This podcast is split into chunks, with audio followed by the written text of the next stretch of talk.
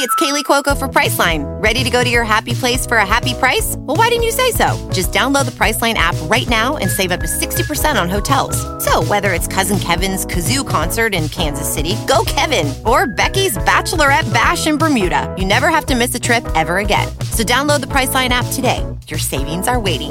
Go to your happy place for a happy price. Go to your happy price, Priceline. Survivor 46 is here, and so is On Fire, the only official Survivor podcast. And we have a twist this season. The winner of Survivor 45, Dee Valladares, will be joining us every week. We're going behind the scenes of the biggest moments, the how and the why things happen, and the strategy and analysis you can only get from someone like me, a Survivor winner. Listen to On Fire, the official Survivor podcast, wherever you get your podcast.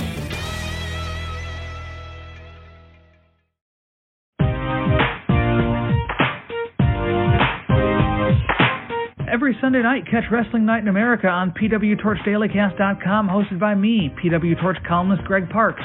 Each week, I'll welcome a co host from the Torch family to discuss the big shows in pro wrestling, taking your calls and emails. You can listen live most weeks beginning at 8 p.m. Eastern. On Sunday nights with a WWE or Impact pay per view, we go on the air at the conclusion of that pay per view. You can listen live, but of course, the full show is available for download on demand anytime shortly after it airs. Visit PWTorchDailyCast.com and click the live stream link to find the next scheduled live show link. Search PW Torch in Apple Podcasts or your podcast app to subscribe. Wrestling Night in America every Sunday, PWTorchDailyCast.com.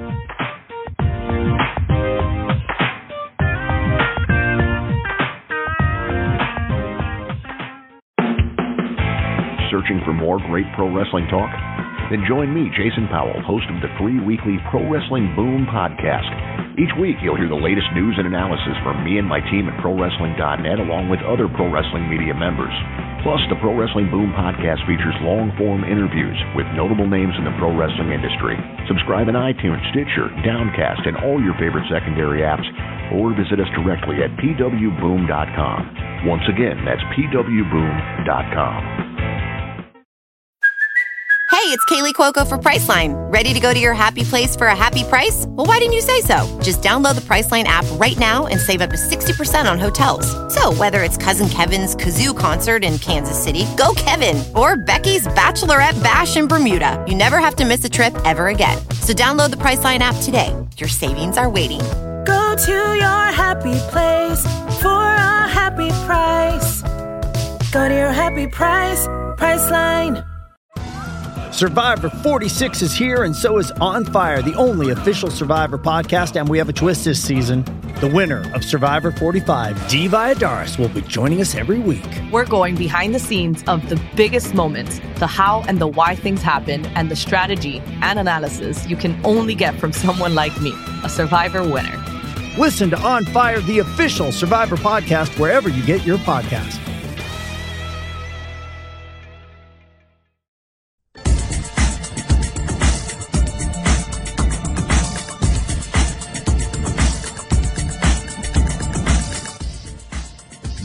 PW Torch and Spreaker bring you the Wade Keller Pro Wrestling Podcast. It's time for Wade's interview with one of pro wrestling's newsmakers.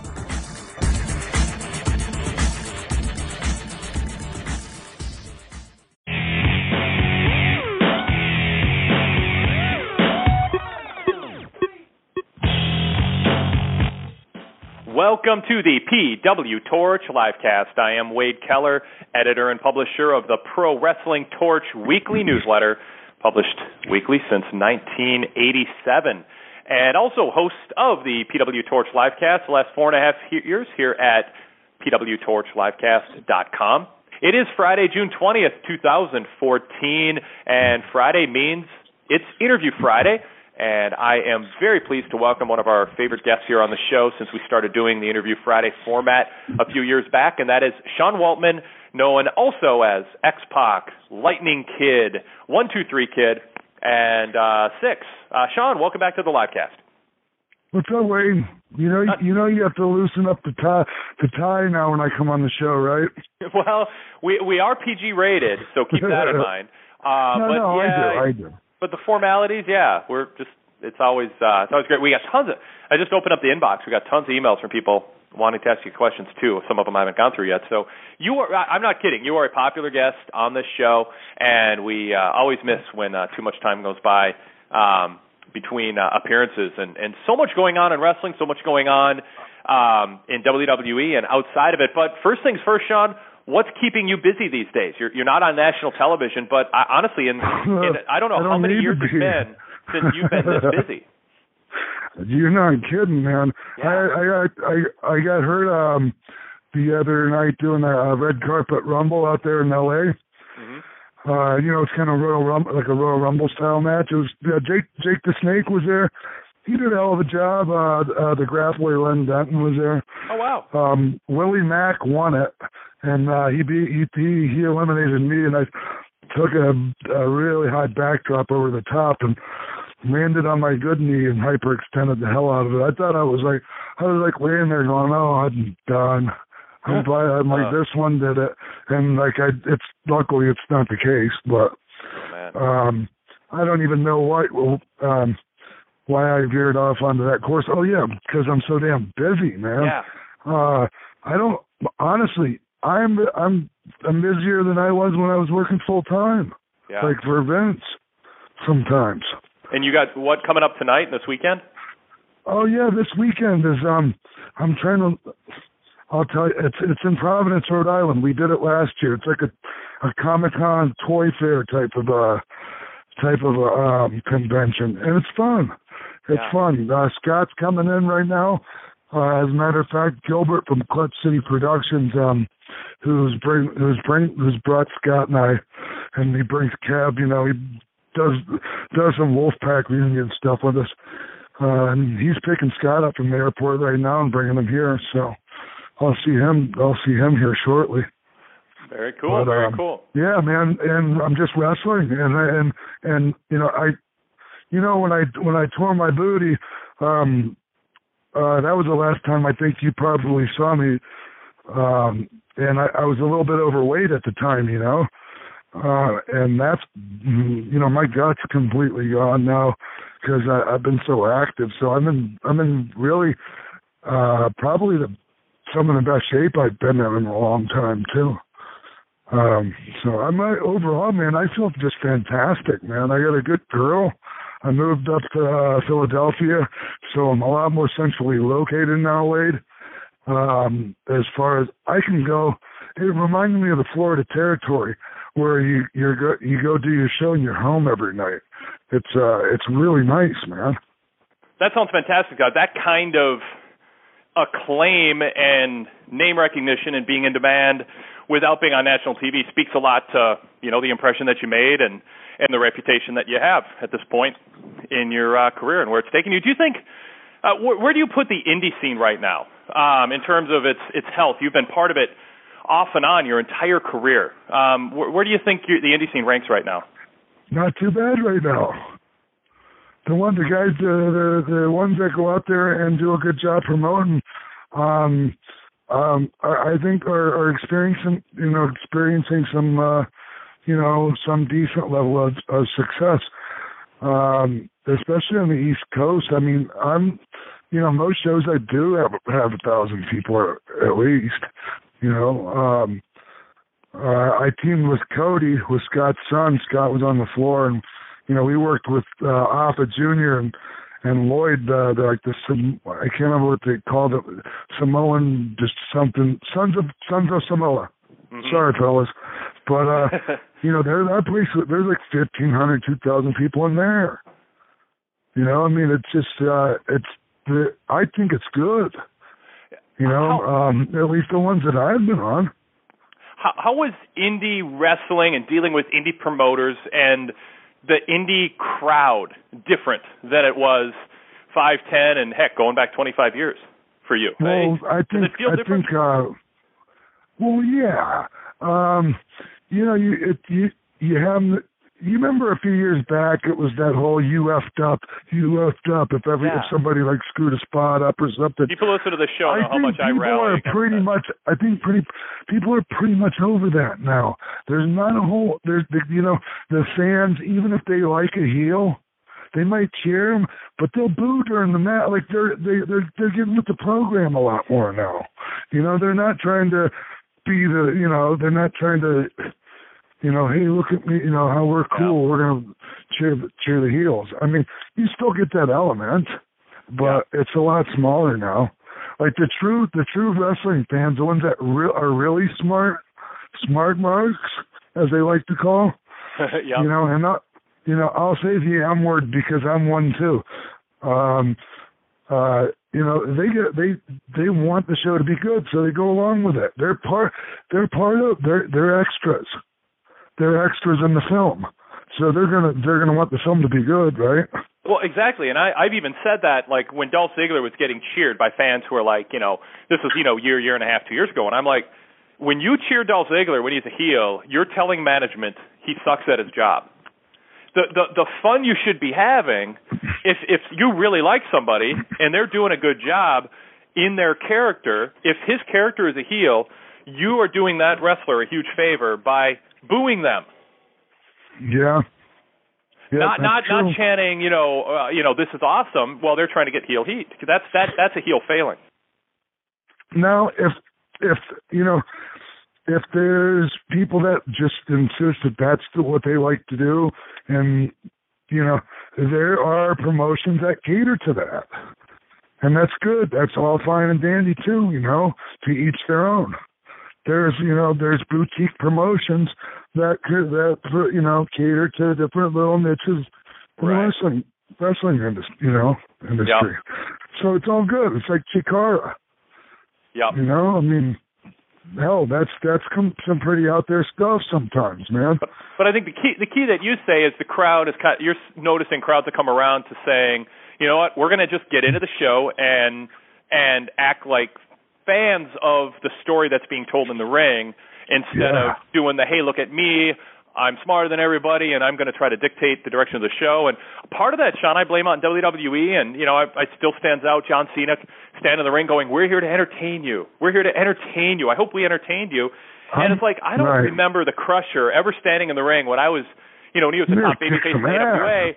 Saying, "Hey, I hope I entertained you." What Crusher did is he said, "I'm here to kick the ass of the heel, and you're here to cheer me Yeah. doing it," and it went Yeah. without say. Right? No, no, Yeah. you that's like you can say that at the Hall of Fame ceremony or Right. uh, you know, Yeah. uh, you know, uh, mainstream media interview or something along those lines. Not from you know, uh, uh, from start to finish of the of the show. Nothing in in between Yep. the start and the and the finish of the show. Uh, Yep. From the time they go on there to the time they go out there, nothing should break that. You know, uh, Suspension of disbelief and the narrative. exactly, Yep. Yep. exactly. You and I are in sync on that. I want to note that the PW Torch livecast is brought to you Pro Wrestling Torch. Every day, we rise, challenging ourselves to work for what we believe in. At U.S. Border Patrol, protecting our borders is more than a job, it's a calling. Agents answer the call, working together to keep our country and communities safe. If you're ready for a new mission, join U.S. Border Patrol and go beyond. Learn more at cbp.gov/careers. Without the ones like you, who work tirelessly to keep things running, everything would suddenly stop. Hospitals, factories, schools, and power plants, they all depend on you. No matter the weather, emergency, or time of day, you're the ones who get it done. At Grainger, we're here for you with professional grade industrial supplies. Count on real time product availability and fast delivery. Call clickgrainger.com or just stop by. Grainger for the ones who get it done. Uh, Sean, why don't we dive into uh, the phone uh, the phone calls here and, and see what uh, some of our callers have to say before I uh, dive into email and, and hit on a Yeah, things sure, I wanna man. about. Let's Yeah, uh, absolutely. excellent. Let's begin with uh, area code. Let's see, seven three two. I believe this is VIP member Scott calling. Uh, Scott, confirm it's you and tell us what city you're calling from. Hey, um, I'm in Jamesburg, New Jersey. Hey, Sean, and hey, Wade, how are you today? Doing good. Great, man. Great. Thanks for calling, man. Sean, I've enjoyed your career back since the days of Global and reading Wade write about you in the Torch about how great your work was. And I've enjoyed you ever since. Pardon me, sir. Um, I'm cool. I have enjoyed watching you since you were days in global wrestling in the early '90s. Oh wow, man, you've been good. And- yeah, you're putting some age on yourself there. And us. Hell yeah, definitely. And I remember Wade writing in the Pro Wrestling Torch newsletter about how wonderful your matches were back in like early '91 and stuff. I say somewhere in Yeah, '91 maybe, but Yeah, that really, uh, you know, that, that that really helped me a lot uh, as far as getting the word out there. Uh, back at a time when there was no internet uh, and instant access to information like there is now. So, I mean, uh, that was that was like instrumental and and uh, me getting the breaks that I got. So. That's uh that's that's why Wade can talk me into coming on here for uh an hour and a half or two or three hours uh on a Friday night. yeah, really. Uh, cool. Well, Scott, Besides you- the fact have that I enjoy doing Question, it. Can I, can I Yeah. ask my question before? I have a, do have a question. Yeah. Uh, Yeah, cool. I just wonder what it was like in the summer of uh in the summer of '96 as you're waiting to go to WCW, watching the NWO explode, and it just it must have been amazing the anticipation you felt as you were heading in and heading into the hottest angle I think maybe in the history of the business, and I just wonder what your experience was like, and I just would like to hear how it was, and I appreciate everything. And Wade, thanks again for all your hard work. Thank you, Scott. Appreciate your membership uh, very, very much. Well, I can I can remember very vividly. Um, just okay, uh, you know, like it all start with going from you know being an independent wrestler uh, to all of a sudden you know doing the one two three kid angle and being on you know TV around the world and uh, what that was like, um, which was kind of a lot to take in, you know, at such a young age. That uh, then, you know, um, once I saw that NWO thing, uh, you know, I actually I was supposed to be the first one to go, except for my contract rolled over. But um, once I became part of that, my life changed so much. I mean, if I couldn't go somewhere before, once that happened, I could not go anywhere without being mobbed. And I remember telling Hulk one time, "Oh my God, I can't go anywhere." And then like I looked at him and I'm like, I'm like, I'm telling this to Hulk Hogan, like, you know what I mean? Like, Yeah. like he's looking at me and he's trying not to be, you know, he's such a nice guy. Like you don't want to, you know, look at me like you trying to tell me, you know what I mean? But uh but I just I vividly remember that and then um man, honestly, nothing compared uh, for me personally to the DX stuff. Once we started getting that rocking and rolling and with with uh you know, with Steve with Steve Austin at the helm, um and then the and then Rock getting you know, uh getting so hot. It was just it was amazing, man. It was absolutely amazing. That's why I don't need to be on TV. That's why I don't need uh to be on TV anywhere. People still like I mean people's kids Wade. Yeah. I got like kids how the hell do they know who I am? They're you know, they're watching the WWE network, their their their their parents are are, you know, passing that on to them, man, and it's so cool. It's so damn cool. So Um, I'm finished with my rant. You can talk now. No, no, that's great. That's that's that's great. I was gonna ask Paul, but let, let's go let's go to uh, uh, another call here and uh, keep keep the phone calls rolling. If I can get the uh, the switchboard to cooperate here. Let's go next to area code two seven zero two seven zero. Please state your name and where you're calling from. You're on with uh, Sean Waltman. Uh, please turn down your uh, radio too two seven zero or background noise. Turn off turn down your get cry her baby. Are you there two seven zero? All right, we'll go back to two seven zero. It sounds like he's got his hands full babysitting. Sounds Uh, like it. Hey, I can relate. You know, I mean, I, I, um, I'm a father. I, I, I know what that's like. Hopefully, I can. Hopefully, can get that taken care of, and uh, we can go back to him. Yeah, yeah, we'll definitely go back to him. So uh, let's go next to uh, 415. Uh, 415, please state your name and where you're calling from. Hi, my name's Jade. I'm calling from San Francisco, California. Um, I actually just tweeted Sean not too long ago, thanking him for everything that he's, you know, done in his career and how he. Is the last part of your Twitter account SOA? Yep, First Lady SOA. Yeah, yeah. Thank you. No, I mean really, thank you. It's it's it's. I mean, the pleasure's all mine. Really. Thanks. You're welcome. I missed you in San Diego, and uh Julie says hi. Um, she was there. yeah, you. I had Um, breakfast. Well, I was late, but I still made it eventually. I had Yeah. breakfast with her. Yeah. Yeah. Um. So, yeah, that was great. Sorry you missed San Diego. It was a it was a really good time out there. Um, Wade, we had a uh, it was basically three days at this uh Harrah's Resort in Southern California. You know, there was tons of guys. Like, you know, I saw Flair there. You know, I think Goldberg was there. A bunch of guys. And then uh, Tommy had a House of Hardcore show, Yeah. and um, I teamed with I teamed with Rikishi, and he even got me to dance for crying out loud. anyway, sorry. Do you have a question? Yeah. So my question for uh, for you is, um, you you were a part of two of some of the major factions within wrestling, and um, you know, I, I'm on Twitter a lot, and I don't know if the generation of today truly understands the point of faction. Um, but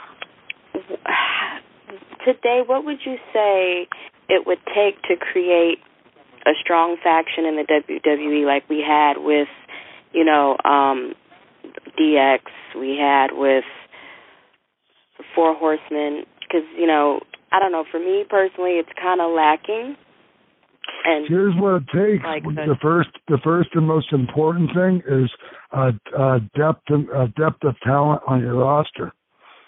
because um, it was hard. It was like pulling teeth to get Vince to let us do anything as a faction. Like, you know, uh, like, and we would use uh, the Four Horsemen as example as example. You know, when we would lobby at Vince, and when we, you know, and he just did not want to put all that money into one act. You know, and um, you know he was looking at it like, and just like he didn't want to put like his two headline guys turn them into a tag team uh, because like you know he wanted to spread out the you know spread out the talent throughout the card and, and that but uh um uh that was also a, a big part of that was because we we didn't have a, a depth of uh talent that the people really uh that that um had emotional that had emotional equity with the people basically Right. so that's what's going to take. You got to have, you know, like it's it's it's it's uh, it was really cool to see the Shield get over because they were basically unknowns and they came in. You know, they're not a faction; they're a trio. Um, Right. You know, I mean, I don't want to split hairs here. You know, what constitutes a faction and what doesn't, but uh, you know, um, it was great to see those guys get over. They got over on, um, you know, basically hard work.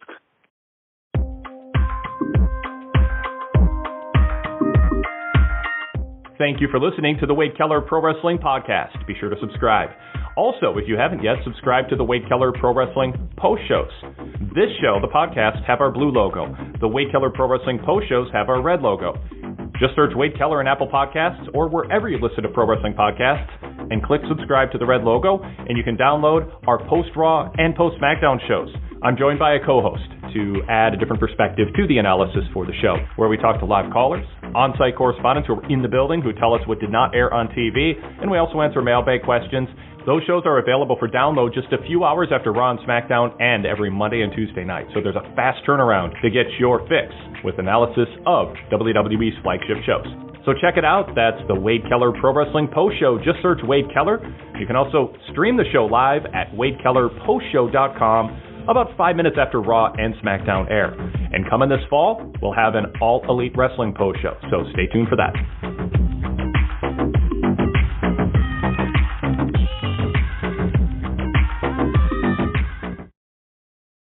Lucky Land Casino asking people what's the weirdest place you've gotten lucky? Lucky? In line at the deli, I guess? Aha, in my dentist's office.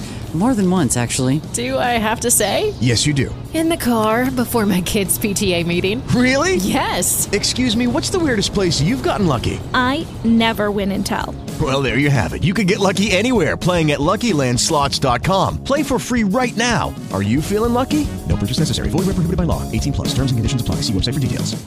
With Lucky Land Slots, you can get lucky just about anywhere. Dearly beloved, we are gathered here today to... Has anyone seen the bride and groom? Sorry, sorry, we're here. We were getting lucky in the limo and we lost track of time. No, Lucky Land Casino, with cash prizes that add up quicker than a guest registry. In that case, I pronounce you lucky. Play for free at LuckyLandSlots.com. Daily bonuses are waiting. No purchase necessary. Void where prohibited by law. 18 plus. Terms and conditions apply. See website for details. Is it is it Jade? Is that your name? I'm trying to send for him. Yes. Yeah. Do, do you consider the Shield a faction, or do you think that that they don't count? I'm kind of curious. Well, I've been a fan of wrestling for over 20 years.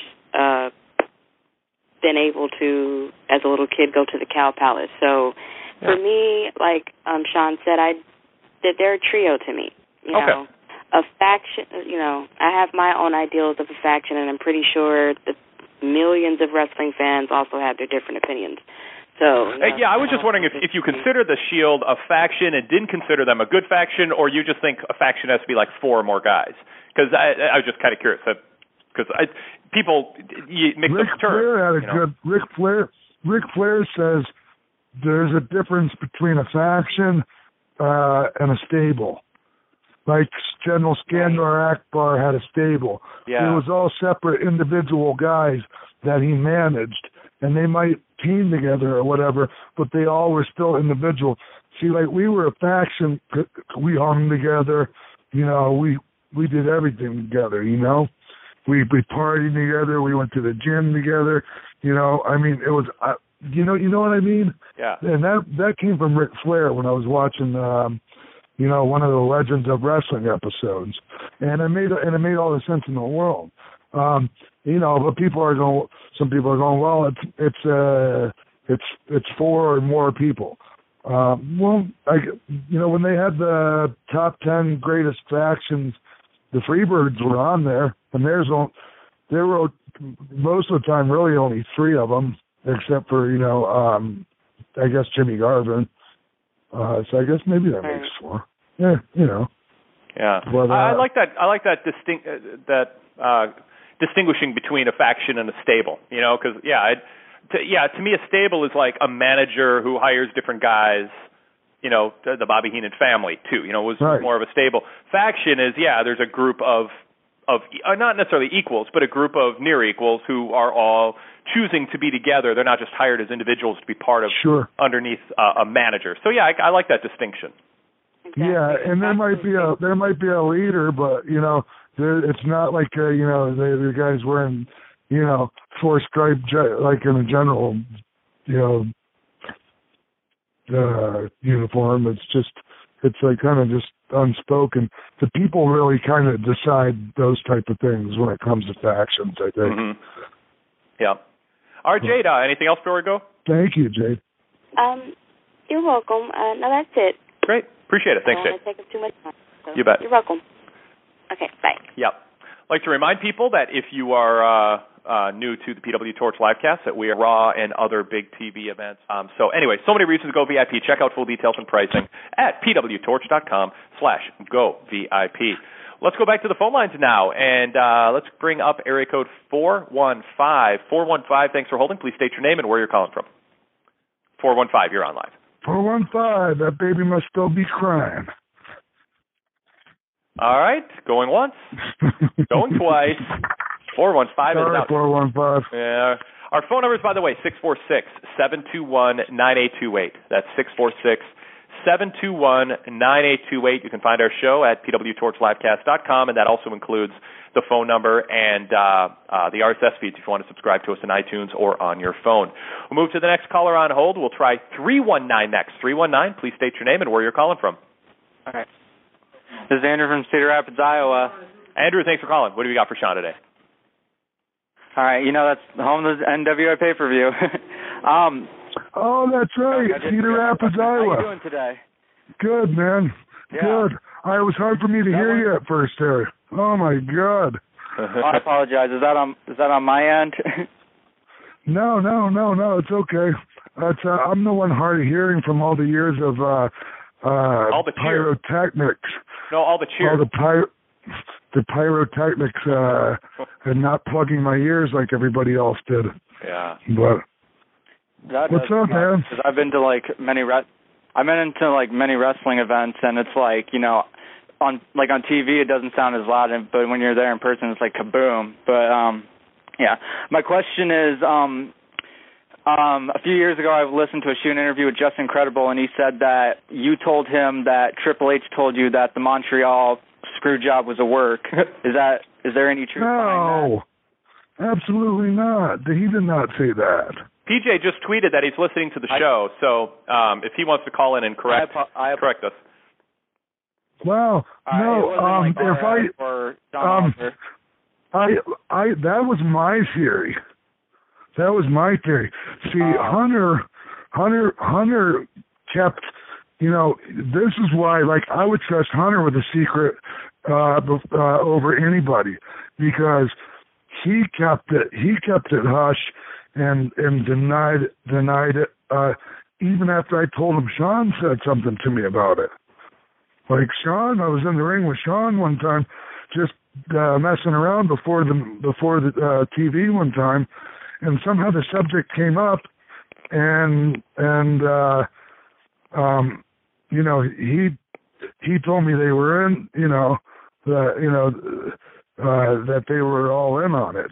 But as far as it being a work, like um i mean no that was my theory that was my like conspiracy theory because i know brett so well and i know like like he's uh you know uh he's sharp i i and i even asked brett like when i because i brett and i are friends. And i told him that i said brett man it's hard for me to believe you didn't see that coming a mile away especially when they asked you uh, had you put your you know put you in your own damn uh, finish. You know a, a submission finish. Yeah. you know and he goes yeah i got not- well i was he he I said yeah, i was apologize. going to give you brett's answer. He said yeah. He goes but uh, earl earl swore to me. He promised me. And so like but to me i like i was like man what if like the work was on everybody else and Vince and Brett were the, really the ones in on it and and uh you know the other guys were you know because really it would have been a great way to uh like you know to leave the company a martyr and and a great and a good way of getting out of doing a job and all the all the uh, the attention that I get what you know ha- that it garnered that was huge I, Sean, I always I always thought that because I always thought Brett always made you know a real big stink out of it, and I get the sense of betrayal. You know, hey, we've been in business this long, how could you do it to me? But the thing that I never understood about why Brett was upset is everybody knew Brett didn't lose. He lost the title without losing to Shawn Michaels Right. because nobody bought the finish. So I never understood why Brett was upset because it was the best out he could have. He lost the title without losing to Shawn Michaels because nobody believed it, that he actually lost. It it is almost the perfect scenario for Brett I think to it's the depart. and greatest finish point. of all time I think it's the greatest double double of all time Lucky Land Casino asking people what's the weirdest place you've gotten lucky? Lucky? In line at the deli, I guess? Aha, in my dentist's office. More than once, actually. Do I have to say? Yes, you do. In the car before my kids' PTA meeting. Really? Yes. Excuse me, what's the weirdest place you've gotten lucky? I never win and tell. Well, there you have it. You can get lucky anywhere playing at LuckyLandSlots.com. Play for free right now. Are you feeling lucky? No purchase necessary. Void where prohibited by law. 18 plus. Terms and conditions apply. See website for details. With the Lucky Land slots, you can get lucky just about anywhere.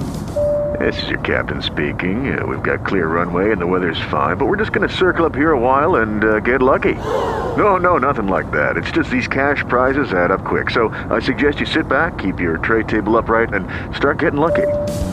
Play for free at LuckyLandSlots.com. Are you feeling lucky? No purchase necessary. Void where prohibited by law. 18 plus terms and conditions apply. See website for details. Yeah. All right, and I got a follow up question on it. We're gonna. Yeah, man. I'm just gonna say that it was all not a work, but I do believe it's not a work. But if Sean never got hurt, Owen never died, and Goldberg never ended his career, do you think after his two years in WCW he'd come back? Hell yes. He said he never wanted to go there in the first place. Yeah. The thought of it, he told me, he always told me, always, I don't ever want to go anywhere else. I want to, I want to end my career here, and I want my legacy to be a as a WWF guy, you know. And he was very, very, very concerned about that and that legacy. It hurt it, hurt him a lot to leave there. Yeah, yeah, and it was it was tough financial times for Vince McMahon, and and Yeah. uh, there was a big money contract waiting for Brett. But yeah, Brett said numerous times in his book and elsewhere when he walked through those into that first WCW event, it just felt he he just knew that would never feel like home to him. It didn't to me either. Yeah. It didn't to me either, but I'm talking to used. you, man. It's great talking to you too, man. It's great Thanks, talking to you. Thank you. Appreciate it. Uh, PJ, uh, Justin Credible, did just post on Twitter. I don't think X Pac told me it was a work. It was just my cynical belief. So he just wanted to clarify that on. Right, well, PJ's a smart guy. He, you know, I mean, it, I, I don't think I'm the only one. I don't, I, I don't think I'm necessarily the only one that thought of that. I just think I'm the only one that was like willing to actually ask Brett and you know, you know, question it publicly, maybe. Do, do you think Shawn Michaels would would be uh, one? Do you think Shawn Michaels shares your opinion that there's a possibility Brett and Vince pulled off the best double double of all time?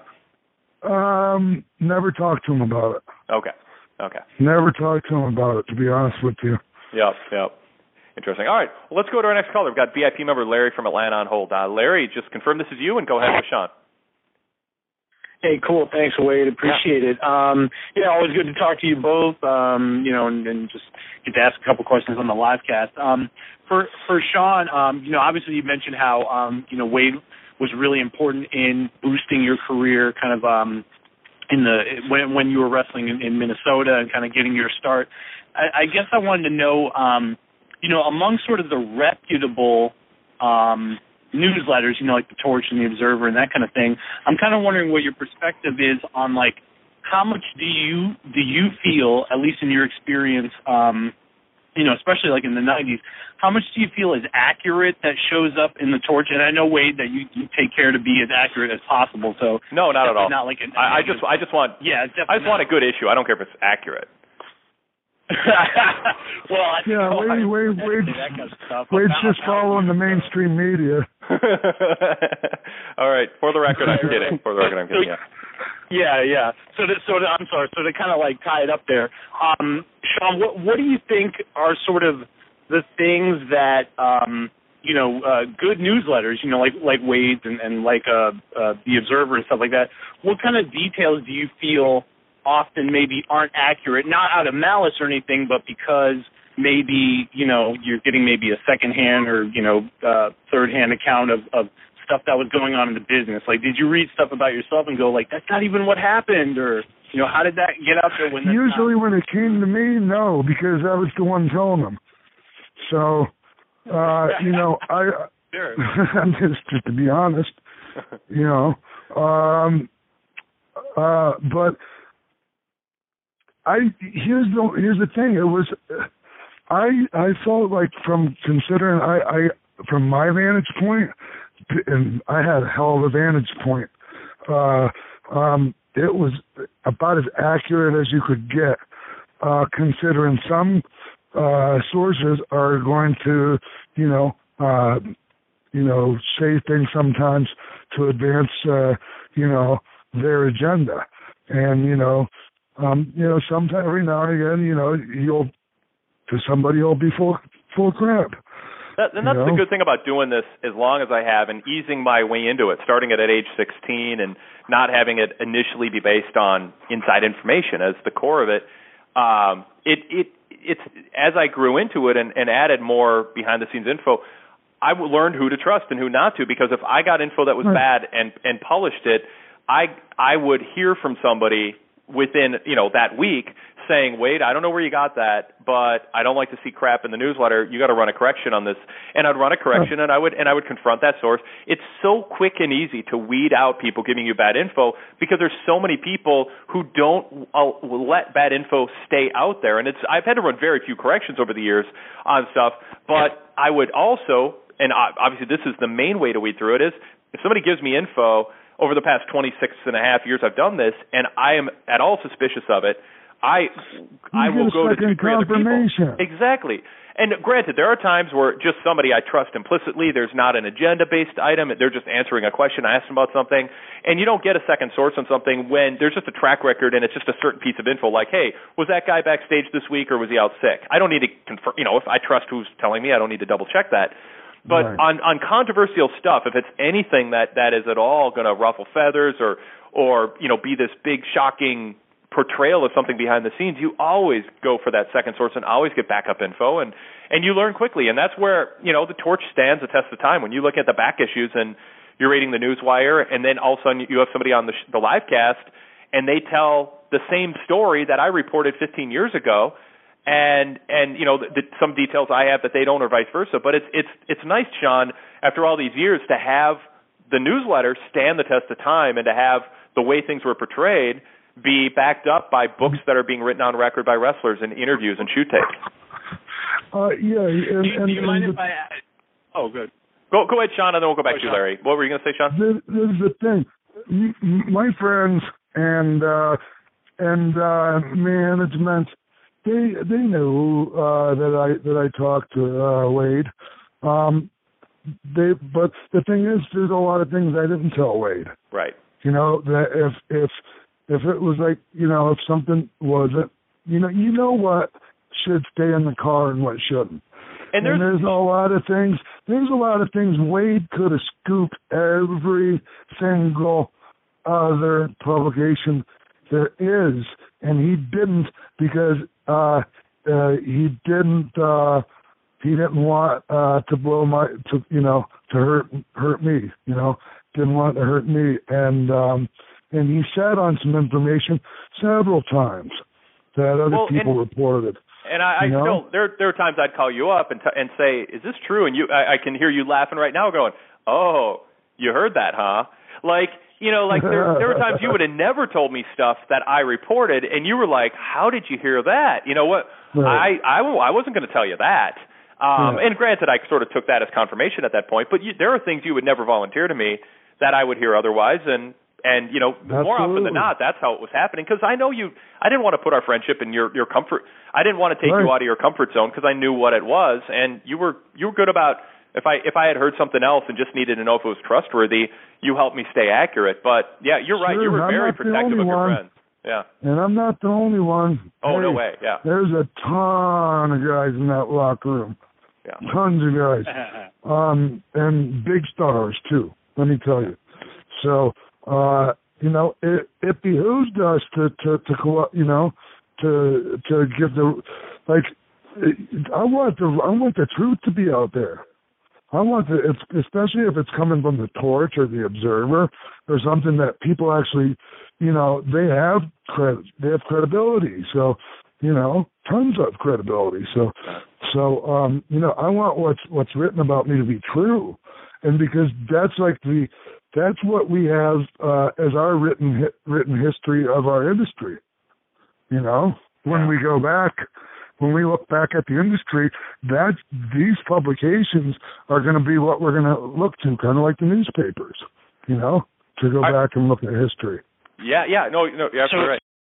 Hello, it is Ryan, and we could all use an extra bright spot in our day, couldn't we? Just to make up for things like sitting in traffic, doing the dishes, counting your steps, you know, all the mundane stuff. That is why I'm such a big fan of Chumba Casino. Chumba Casino has all your favorite social casino style games that you can play for free anytime, anywhere with daily bonuses. That should brighten your day a little.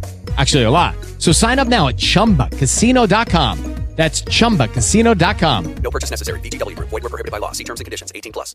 With Lucky Land slots, you can get lucky just about anywhere. Dearly beloved, we are gathered here today to. Has anyone seen the bride and groom?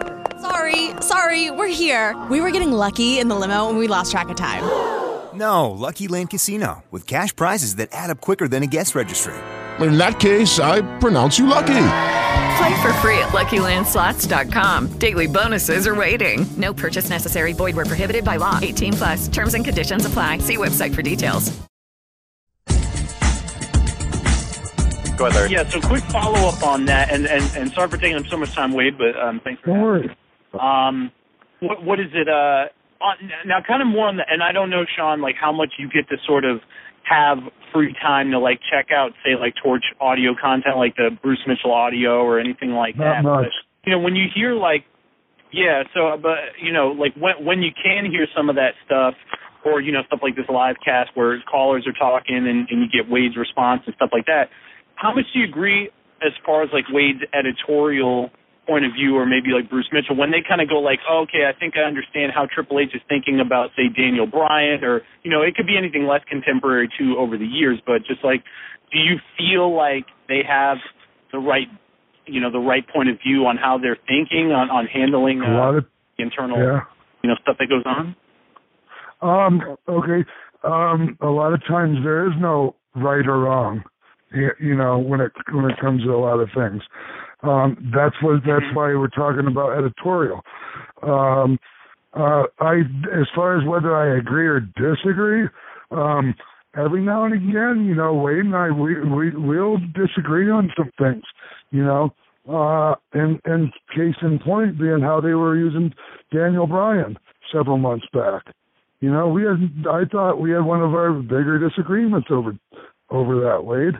Well, um, when you say disagreement, Sean, what you mean is at first you're resistant to agreeing with me, but eventually you do. Yeah, whatever. I think you, I think, I think you would have to agree that everything ended up turning out pretty good for uh Bryan uh, Wade. Uh no, I don't. I don't. I Come don't. on, I don't. I don't think. I mean, I don't think. I, you- don't mean now that he got hurt, but up until Well- I mean, he he won Wrestle. Man, he was in the main event of WrestleMania. Well, yeah. and He won it, and he I came through for the people, bro. I'm not talking that. about what's going on now. Oh, okay. Well, You yeah. know? No, that's fine. I I don't I don't think somebody get who I don't think stripping somebody a lead babyface of a championship and then uh having it basically be a 12 minute speech explaining how you were right all along about the guy and how he wasn't able to be a top guy and then you don't give that lead babyface a chance to address the fans or or or or you don't even have the lead announcer Michael Cole or whomever like saying this is BS Kane's the guy who attacked him and hurt his neck and why doesn't somebody speak truth to Right. power to Stephanie and Hunter and make the point storyline wise that Daniel Bryan could hack it if he didn't send Kane after him and he didn't tombstone him three times on See, metal. Right now, so you have me at a. Okay, I'm sorry. Keep, uh, yeah, I'm just, my point is that stuff's been happening all along, and the only reason things turned out okay for Bryan is because CM Punk quit and Batista, the fans rejected Batista, and they were backed into a corner, and they've been having their nose plugged the whole way. So I, I just I don't think the fact that they got backed into a corner and the fans relentlessly stuck behind Bryan the whole way that that makes me any less correct about the fact that they've been looking for any excuse to try to get an escape hatch from feeling forced into pushing a guy that they genuinely don't believe in. Um, well, th- some of that we're going to have to talk about that in private. But Okay. uh, but um, uh, you know, you have me a little bit at a disadvantage here, Wade, because I haven't been able to keep up with the with the product Yeah. uh, like I should, because I've been uh, so busy lately. Um, so you kind of have me at a little. I can't really retort what you just said, you know. Yeah. Um, uh, but I just know that uh, when somebody is in the Wrestle, main event at WrestleMania, that means they did pretty damn good. Yeah. Uh, um, regardless of how it happened, you know, the peop the people got what they wanted, um, which was which was great. It was a great thing. It was a great feel good moment.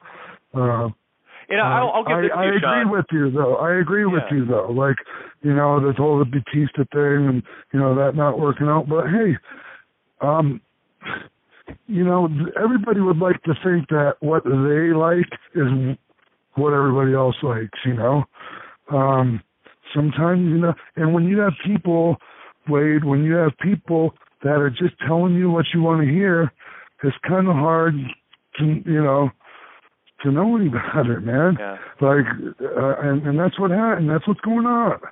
Yeah. I'll say it. Yeah. I'll say it in public. I already have. Yeah. Well, and, and I'll give this to you too. Had Daniel wants to lose their job, so they just go. They don't. They never actually give Yeah. their real opinion.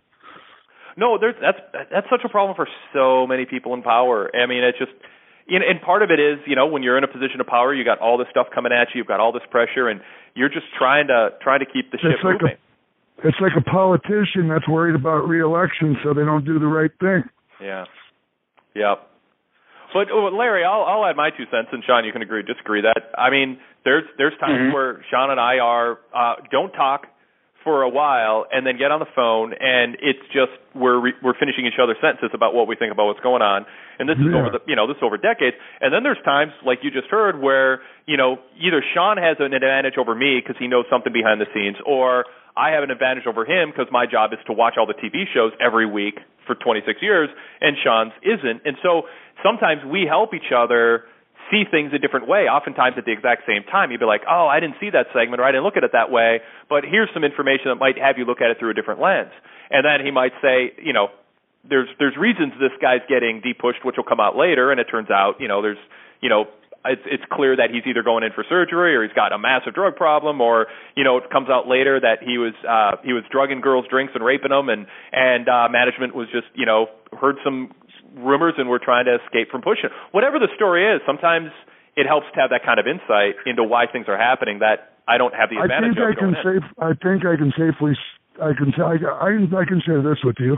Yeah. Um, there was a there was a legitimate concern that if and this happened this happened with Rey Rey with with uh, Rey Mysterio when they put the world title on him, uh, the the reaction from the crowd did change. Um, uh, the, uh, uh, uh, a portion of the crowd kind of turned on him a little bit because he was no longer the underdog. Yeah. So they were they there was a legitimate concern that if they pushed Bryan too too much like that, that it might backfire, and uh, I've seen it happen.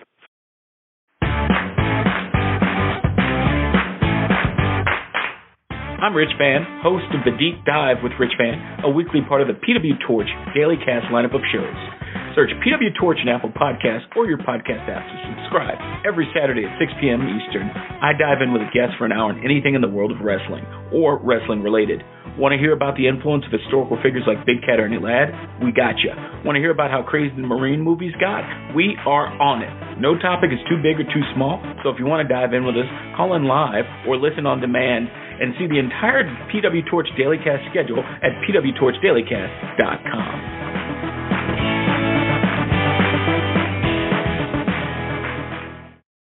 Hello, it is Ryan, and we could all use an extra bright spot in our day, couldn't we? Just to make up for things like sitting in traffic, doing the dishes, counting your steps, you know, all the mundane stuff. That is why I'm such a big fan of Chumba Casino. Chumba Casino has all your favorite social casino style games that you can play for free anytime, anywhere with daily bonuses. That should brighten your day a little. Actually, a lot. So sign up now at chumbacasino.com. That's chumbacasino.com. No purchase necessary. Group. Void were prohibited by law. See terms and conditions. 18 plus. Lucky Land Casino asking people what's the weirdest place you've gotten lucky? Lucky? In line at the deli, I guess? Aha, in my dentist's office. More than once, actually. Do I have to say? Yes, you do. In the car before my kids' PTA meeting. Really? Yes. Excuse me, what's the weirdest place you've gotten lucky? I never win and tell. Well, there you have it. You can get lucky anywhere playing at LuckyLandSlots.com. Play for free right now. Are you feeling lucky? No purchase necessary. Void where prohibited by law. 18 plus. Terms and conditions apply. See website for details. To, to shift to a new subject, because we could talk another half hour about this one. Sure. It's it's I mean it's it's a fascinating topic. We'll be talking about it for years. The Daniel Bryan push and and you know the, the everything about it. It's a fascinating topic for the last year actually. Um, uh, Roman Reigns, Sean. Uh, I, I know you're you're not seeing a ton. You're not seeing every show and all the product, but um, Roman Reigns, uh, especially, is kind of the chosen one. I, he, I, I, I compare him to a number one draft pick in the NBA or Yep. NFL. Everybody's looking at him. He's got he he he runs the 50 yard dash. He runs 100 yard dash. He answers all the all the all the test questions correctly that you know teams give. He he's got the highest leap. He's got the uh the best grades and the best attitude and all everything everything you can chart. He's he is as sure of a bet as they have. Doesn't mean he's a sure bet, but he's as sure Yes. of a bet as they have but Yeah. you don't know I until said that that when he was sit, I, I said that when he was sitting there collecting dust in FCW. Wow. And so, where, what what is it about him that brings him above everybody else? And is he just a good option among not many other good options, or is he one of the best up and coming potential top guys you've seen? Um, would I be walking the fence if I said a little of both? No, no. That's I think that's my opinion. Yeah. a little bit of both. Yeah.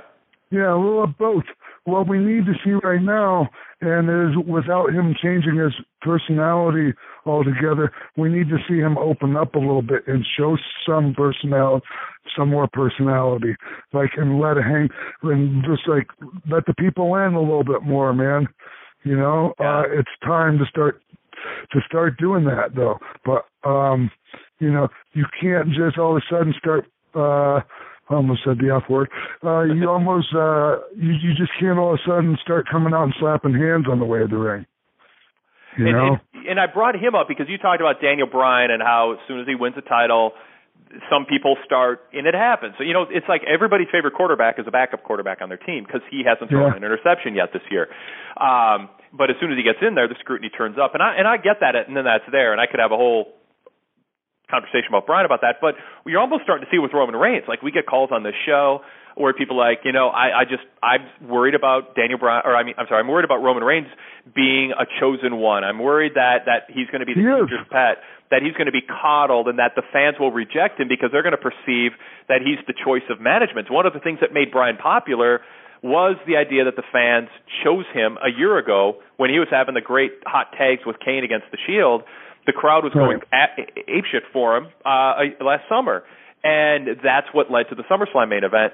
With Roman Reigns, you the Shield had that groundswell, but you do kind of it's got to be tough for Hunter and Vince to choose somebody, have word out that he's the chosen one, but have the fans not resent him because he's the corporate choice. He's the new John Cena.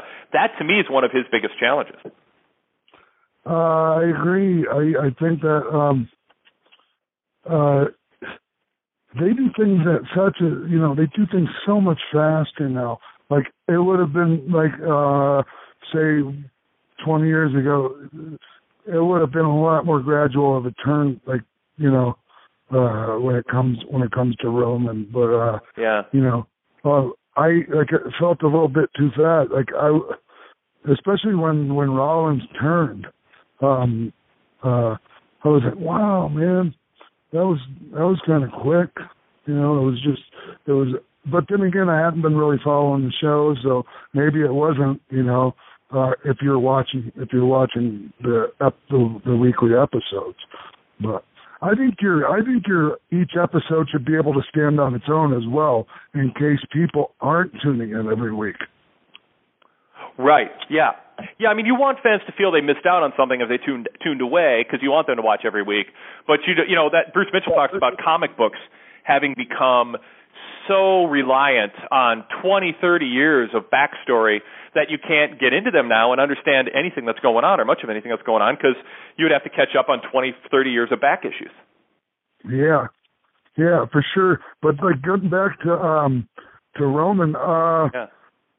That like that same exact thing like can be said about any, whoever the elegido is. That's chosen one in in Spanish. But Thank you. Yep. um uh there is actually a guy called elegido in Mexico. Uh but um that it's not there it's always going to happen Wade, no matter who it is and no matter how great he is Well, once and that's where I. I, I wonder a little bit about if that's the case, why is that what is being focused on with Daniel Bryan when that's going to happen to anyone? And and that would be my argument with Daniel Bryan is that people who just everybody looked at him, not everybody, a lot of people with power looked at Daniel Bryan and said, I don't understand why he's over. This obviously can't last. It must just be fans like to chant yes. I don't see what other people see in him. So all the all the things that all the reasons that are you that we overlook when it came to pushing every other top guy that we were behind, whether it's John Cena or Triple H or Steve Austin or The Rock or Hulk Hogan or Ultimate Warrior when they gave him a mega push, or Sid or Lex Luger or whomever all the things who who fit the action figure six foot four or taller image, we had the same thing applied to all of them. As soon as they get to the top, there's going to be fans who reject them. But with Daniel Bryan, all those things they overlooked for guys who were over six feet tall, they dwelled on and focused on and made it almost, I would argue, a self fulfilling prophecy in the way that they talked about and, and portrayed him. And that that's so you know when you say well Roman Reigns, the fans might rebel against him because he's the chosen one. That's going to happen to anybody, including Bryan, when the chase is over Yeah. and he finally wins the belt. Yeah, yeah, exactly. Which and and that's what happened to to Rey to, to Mysterio uh as well. Like that's why I Yeah. said that because that was the example that was Yeah. that was used when when when I was talking uh to to to Paul about it, you know. Yeah, yeah. It's interesting. I mean, it's the only thing we haven't how you know, I mean, you know, I just in case he doesn't get the memos, like I let him know what like the people are saying, you know. Yeah, yeah, abs- absolutely.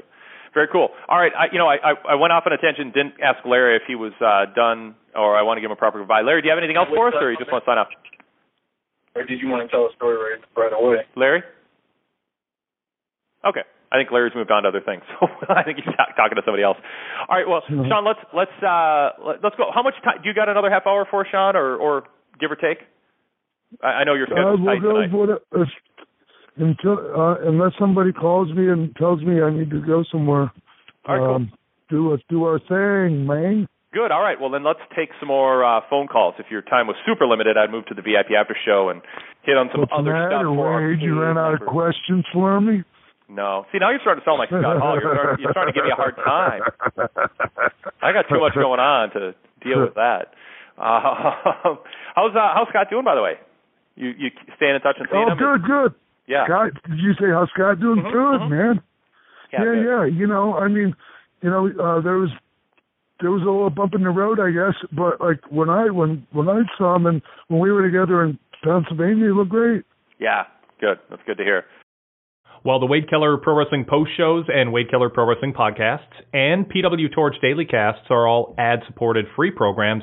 You can make the ads and plugs go away. And wouldn't it be great to listen to this straight through without ads and plug? You can become a VIP member and unlock access to 30 plus years of archives of podcasts, retro radio shows, and over 1,500 back issues of the Pro Wrestling Torch newsletter dating back to the late 1980s, and uh, get our new podcasts every single day ad free and plug free. Not just the free ones, but the exclusive ones only for VIP members, including about a dozen others per week that I am part of. You can do that by becoming a VIP member. Full details at pwtorchvipinfo.com. That's pwtorchvipinfo.com. It averages eight twenty five a month if you choose the one year option, or you can go month to month for nine dollars and ninety nine cents.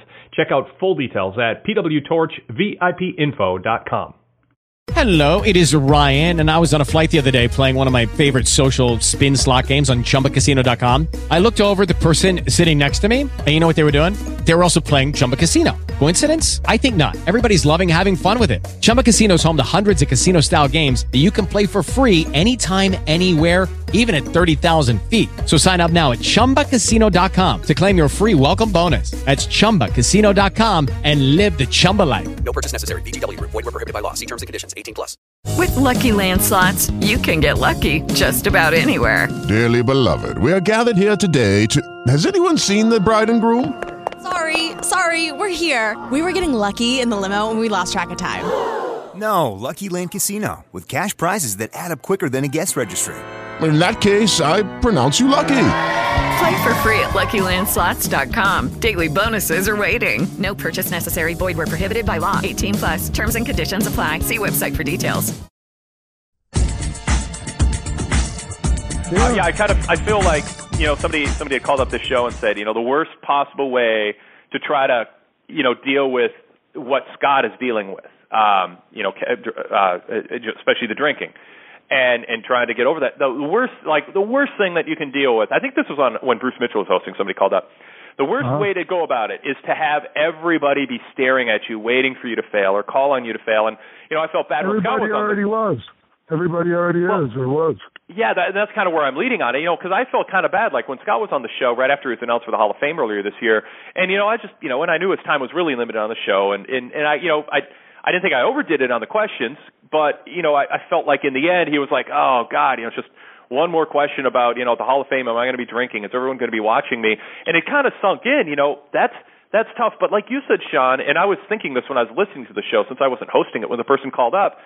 When people say what's what's what Dallas Page did with Scott Hall, with all the cameras on him in the house and turning it into a documentary, and now doing these shows and and and all this public pressure and him speaking so openly about his problems and everyone wishing him well. You know, the idea was this just goes so against the the book. You know how you're supposed to recover. Well, are you talking about the big the big book that they Yeah. read in uh, AA? Right, and so my my final thing, Yeah. Sean, before I throw it to you on this, because I, I think you'll probably agree with me on this one, but maybe not, is eh, Scott did everything else, everything by the book many times, and nothing worked. If this was a traditional by the book type situation, you could say, yeah, this is somewhat unconventional.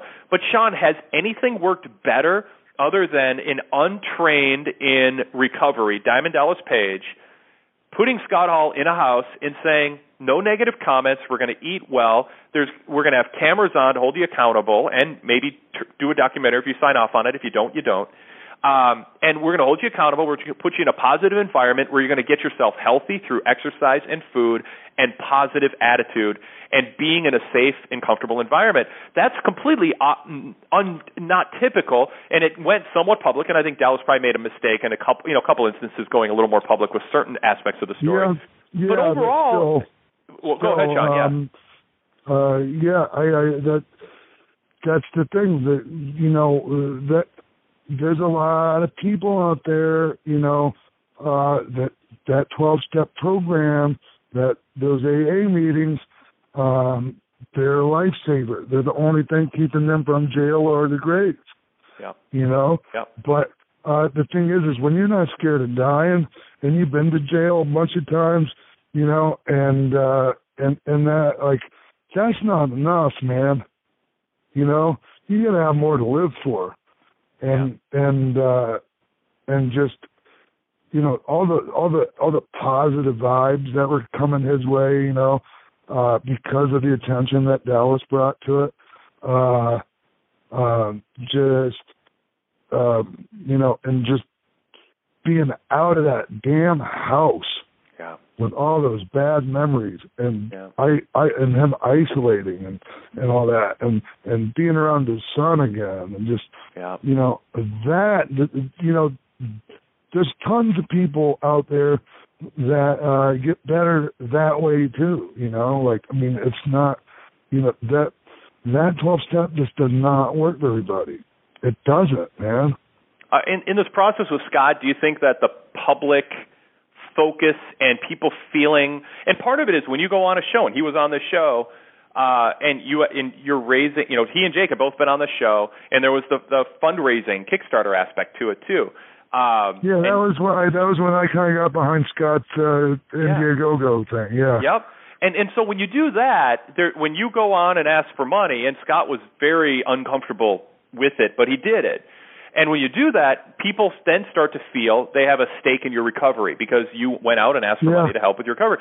Do you think Yeah. Scott now, at at the point he's at, you know, post WrestleMania, post Hall of Fame, post walking out there and looking great? I mean, just looking like Razor Ramon again, you know, and being Yeah. proud of how he looked and and having that that little gleam in his eye and that confidence when other people spoke way too long to walk out there and know it was his time to get in and out quickly without having to give a whole long speech and Yeah. make sure he got his time. he was thinking about the pro he was thinking about the overall product you know and but anyhow i didn't mean So yeah, is is he? Do you think that he's and that he's quite comfortable with the balance? Uh, you know, the trade-offs that come along with everyone publicly looking at him, scrutinizing him, judging every slip up that might happen, or anything like. Is, do you think he is standing today, roughly speaking, feeling pretty good about the choices he's made the last couple of years? And where he is today, and that the path he took, all in all, is the only one that's actually worked in the past couple decades. Yeah, uh the, the, yeah, there's a lot there's a lot to what you just said, Wade. Um here's the thing is there's a there's a you know the the big thing about, you know, when you have when you're an alcoholic uh slash drug addict and you keep on failing, you know, you keep on falling, you know, uh and all that.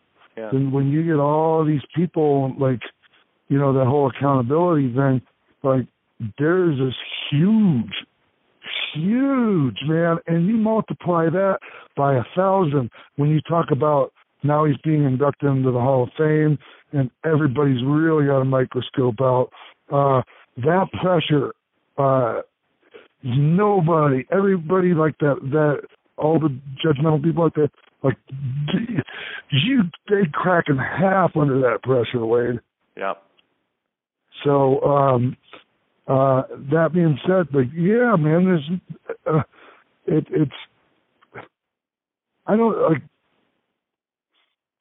It's hard to even answer that, really. Yeah. It's, it, But it do- do really you- is, man. Do you think he's ever felt uncomfortable with the public attention because he you've been an open book and in that's like not everybody would come on this show and talk the way that you have about your past and you're just like screw it I'm not there's nothing about me that I'm going to even hold back I'm just an open book Scott Hall didn't live that way he was people Right. knew about him through a few public stumbles embarrassing public stumbles and innuendo and rumors and and and and just physical appearance you know the Elvis outfit and Yep. TNA 10 years ago.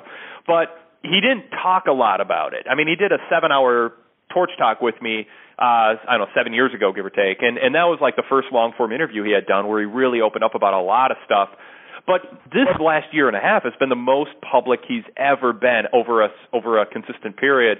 Do you think that that has helped or hurt him that through t- getting on Twitter and being public on interviews here on the live cast and having people really follow him closely did, did that pressure work for him or against him in his recovery Double-edged sword, Wade. yeah That's all. I mean, that's the best way I can describe it. It's a double-edged sword. so some days good sometimes bad yeah, man, you have to take the good that comes with, you know, the Yeah. bad that comes with the good because, like, all this social media and all that, I mean, it's been at the heart of a lot of pretty evil stuff, man. yeah You know, uh, um, you know, uh, like the Slender Man stuff that, and all this, you know, people posting, you know, gang beatings or beating the crap out of somebody up on, you know what I mean? And that's all like, uh, you know, people looking for that fame, that quick, you know, fame that you can get now by doing all that. Um, uh, so, like, there's that element too. But, but really, um, the social media also has made it to where we don't need to be on national television to have a relationship with our fans anymore. You know, and now we can have a lot more honest relationship with them. And yeah, there's a lot of people out there that try to screw it up, like a lot of trolls. You know, that that's all they do is try to go on and stir the, you know, stir the shiz, and uh and it's a real pain in the ass. And like you can let it get to you, or you can know you can see it for what it really is. Every now and then, I still let it get to me because I'm a sensitive kind of guy. But really, like I get over it real quick, and then I'm just like, eh, what am I, what am I doing? You know, yeah blocked. With the Lucky Land slots, you can get lucky just about anywhere. This is your captain speaking. Uh, we've got clear runway and the weather's fine, but we're just going to circle up here a while and uh, get lucky. No, no, nothing like that. It's just these cash prizes add up quick. So I suggest you sit back, keep your tray table upright, and start getting lucky. Play for free at LuckyLandSlots.com. Are you feeling lucky? No purchase necessary. Void where prohibited by law. 18 plus terms and conditions apply. See website for details. Hello, it is Ryan, and I was on a flight the other day playing one of my favorite social spin slot games on chumbacasino.com. I looked over the person sitting next to me, and you know what they were doing? They were also playing Chumba Casino. Coincidence? I think not. Everybody's loving having fun with it. Chumba Casino is home to hundreds of casino style games that you can play for free anytime, anywhere, even at 30,000 feet. So sign up now at chumbacasino.com to claim your free welcome bonus. That's chumbacasino.com and live the Chumba life. No purchase necessary. Group. Void were prohibited by law. See terms and conditions. 18 plus. having been up and down the road with Scott and feeling just helpless and lost and frustrated and and full of sorrow when it's come to him as one of your best friends the past couple decades he whatever criticism or lack of of of peer reviewed track record and clinical you know trials eh, all that stuff has been absent about the path that Scott Hall has taken. Scott Hall Right. has taken an unconventional path, but is it the best? Is the last year and a half with Dallas Page and everything since the, of everything that he's tried with all kinds of money and cl- and doctors and and people with ex- with success stories? Is this last year and a half easily and far and away the the most helpful and pr- the most progress you've seen with Scott as a friend that in 20 years? I think you know the answer to that because you just gave me the answer. That's, I mean, uh, what what you just your question was like. I could just like change a couple words. That would be the answer. okay, fair enough. Yeah. Seriously. Yeah. You know, um, uh, yeah, he's doing so much better. It's like when I saw him again, like for the first time, I'm like, man, you're back. Yeah. Like, like you're like you're really actually happy for the first time I've ever seen you ever.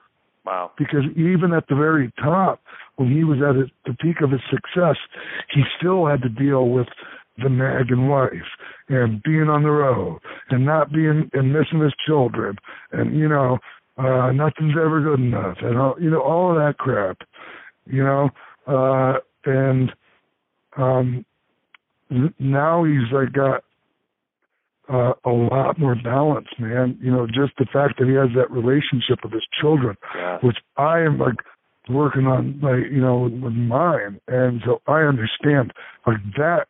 That can be the make or break right there.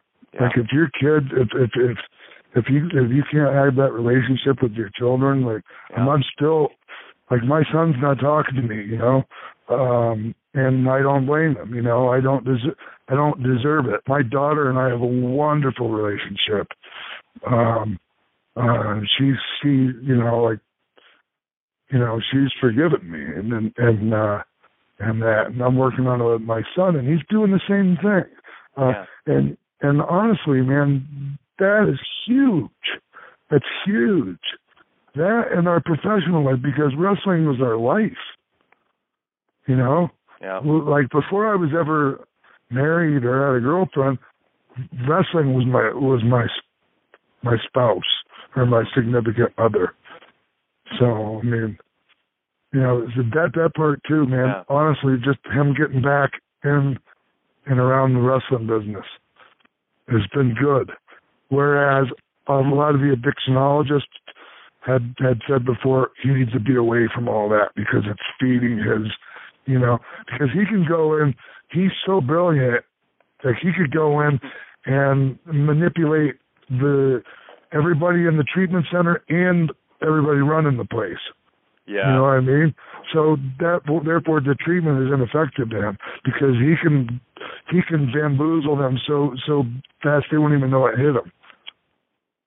and and that's even a source you know kind of a source of of self esteem that i can walk in and and bamboozle the professionals and then just go back to doing what i want to do you know i mean it, Exactly. yeah yeah Like the place, like one place, uh, you know, I mean, he, you can't like be idolizing people while they're in rehab, yes yes especially if you're the staff, you know, and or you're the the you know, the ones that are the, the facilitators. You can't do that. I think it was a judge in the Dr. George Zahorian trial who excused Hulk Hogan from testifying because he thought it would be bad for Hulk Hogan's public image. But all the other wrestlers had to testify because their public images apparently didn't matter. And then afterwards asked for Hulk's autograph.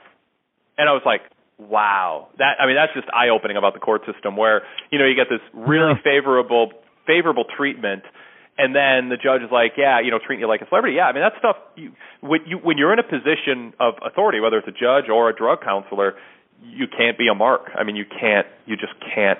Or there's yeah, the, the, the, yeah. Don't even get me started on some of the judicial decisions that have come come out lately. Yeah. Oh yeah. God, I didn't want to get started on that way. Oh, the legalizing a pot in in Colorado. I know you just you hate that, Sean. Damn No, them. I mean the whole. I mean it's ruined the whole state. Can't you tell? yes. Uh, Bill Maher had a great uh, closing bit on uh, on his show about what the pot industry in Colorado needs to do. That they need to be the Jackie Robinson of legalized pot. In other words, stop. They are. But he, well, he made some good points. It's worth looking up on the internet. He said they need to stop selling uh edible pot that looks like kids candy. You know, like he's like Absolutely. Yep. That's like candy cigarettes. It is. He says that's not what Jackie. That's not That's being Jackie bullcrap. Robinson. That's being Philip Morris. And it was. A, Yes, I it thought it is. was really great. I hope you that know. was one of the things I was so afraid of, Wade. Yep. That was that was the evil Philip Morris types taken, and and I was afraid of them. I don't mean to get off on a on a, a you know a rant about about marijuana on a wrestling show, but like I, I'm a, I was afraid that they're going to take the uh the the actual natural plant and and and genetically mess with it like they did tobacco and turn it into an actual harmful product. Oh yeah, yeah. Take something. Yeah, exactly. Take something that's natural.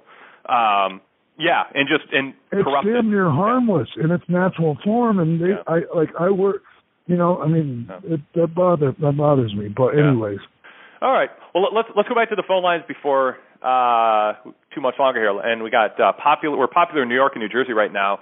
We'll uh, start off with uh, area code uh, three four seven and then two two seven are the next three. Uh, please state your name and, and uh, the city you're calling from. Uh, hello, this is Chris from New York. Hey, Chris. Thanks for calling. What have you got for Sean today? Uh, I actually have uh, two questions. The first one is about the state of the wrestling industry. D- does Sean think that the wrestling business can ever have another boom like the late '90s, or has kayfabe died to the point that no one takes it seriously anymore? Like if they want fighting, they'll just go to UFC. All right, uh, Sean, you want to Um, tackle that, and then we'll go back to Chris. they're they're two different things there's some crossover there but um uh really yes there there's going to be a point where um the industry uh, has another uh another boom period. It just that's that's it's it's going to happen. It's just uh, it's going to take a while for like i said earlier emotional equity to be built up. It's like when you buy a home you know it takes a while for you to build equity when you're building stars it takes a while for uh for you to get emotion the emotional equity of of the the uh the the fans. So uh yes. Well, And- what about and- the and- kayfabe aspect of it that Chris brings up? And, and by Not a big kayfabe, because I mean we got we have a wide array of listeners, and what what he means by that is, and and and maybe Chris will correct me, but there was a time, and we talked about this earlier in the show, Sean, where wrestling promoters knew that fans knew the fights weren't all on the up and up, that it was a work. But they knew it was their responsibility to not remind viewers of it while the experience was during the experience of watching a, a wrestling show. As Steve Yes. Austin says, we're storytellers. And you don't remind people in the middle of a story unnecessarily. You don't need to reassure your readers when you're reading a mystery novel that it's a guy sitting at a typewriter making up all these people. Like an author knows, you don't remind him of that during the book. Even though the person knows when they pick up a fiction book, it's fiction, the writer would never remind them of it, nor would he pathetically, like John Cena did and WWE in general does, pathetically ask the readers in the middle of a novel, I hope you're entertained by my characters that I created in my mind. I hope I'm entertaining you with my plot lines. They, the, an author Mm-hmm. would never pathetically do that. And and yet I don't know. Is that what the guy? Is that what the guy meant when he was asking me that? Well, I'm I'm going to go back to him, but I'm I'm hijacking the question. But I think he did. I mean. I'm, I, but I'll bring it back on. But I think he genuinely meant is kayfabe dead, or is it something that can be brought back where you watch a show and you actually get to enjoy it as if it's real because you get immersed in it. And I don't think it's too late to change that around, but I think what you said, Sean, is true that it takes some time to rebuild that equity, just like WWE deliberately five, ten years ago started changing the in-ring style. We don't see blade jobs. We don't see chair shots to the head. We don't see indiscriminate hardcore gimmick matches for no reason in the middle of the card for haha laughs. And and that took some deliberate effort, and I'd say it takes three or four years to decondition the fans to expect that as just part of the show. And so my question is, it, are we? Would it just take two, three years to recondition the fans to the notion that when you watch a show, everybody, including JBL, Jerry Lawler, and Michael Cole, are acting like what they're watching is real instead of quote entertainment? That would take one day. It would take Yeah. just a change in policy. Yeah. That's it. Yeah. I mean, as far as as far as like changing the the content, you know, adjusting the content of the shows, uh, uh, like you're saying. Yeah. I mean, that, that you can you can do that overnight. Yeah. But um, you know, uh, as far as the people that you've turned off because of you know doing it the other way. Like it's going to take a while for them to come back, maybe. Yeah. All right, Chris. But, I mean, they came back after the Hogan era died. Yeah. All we had to do was just give them what they wanted. Chris, did I? That's the whole problem, man. Yeah. People forget, like sometimes I think they forget what brought them to the dance and what what allowed them to go public in the first place. Yeah. Yeah. Good point. Uh, Chris, did I reasonably interpret your question there? Uh, uh, yes.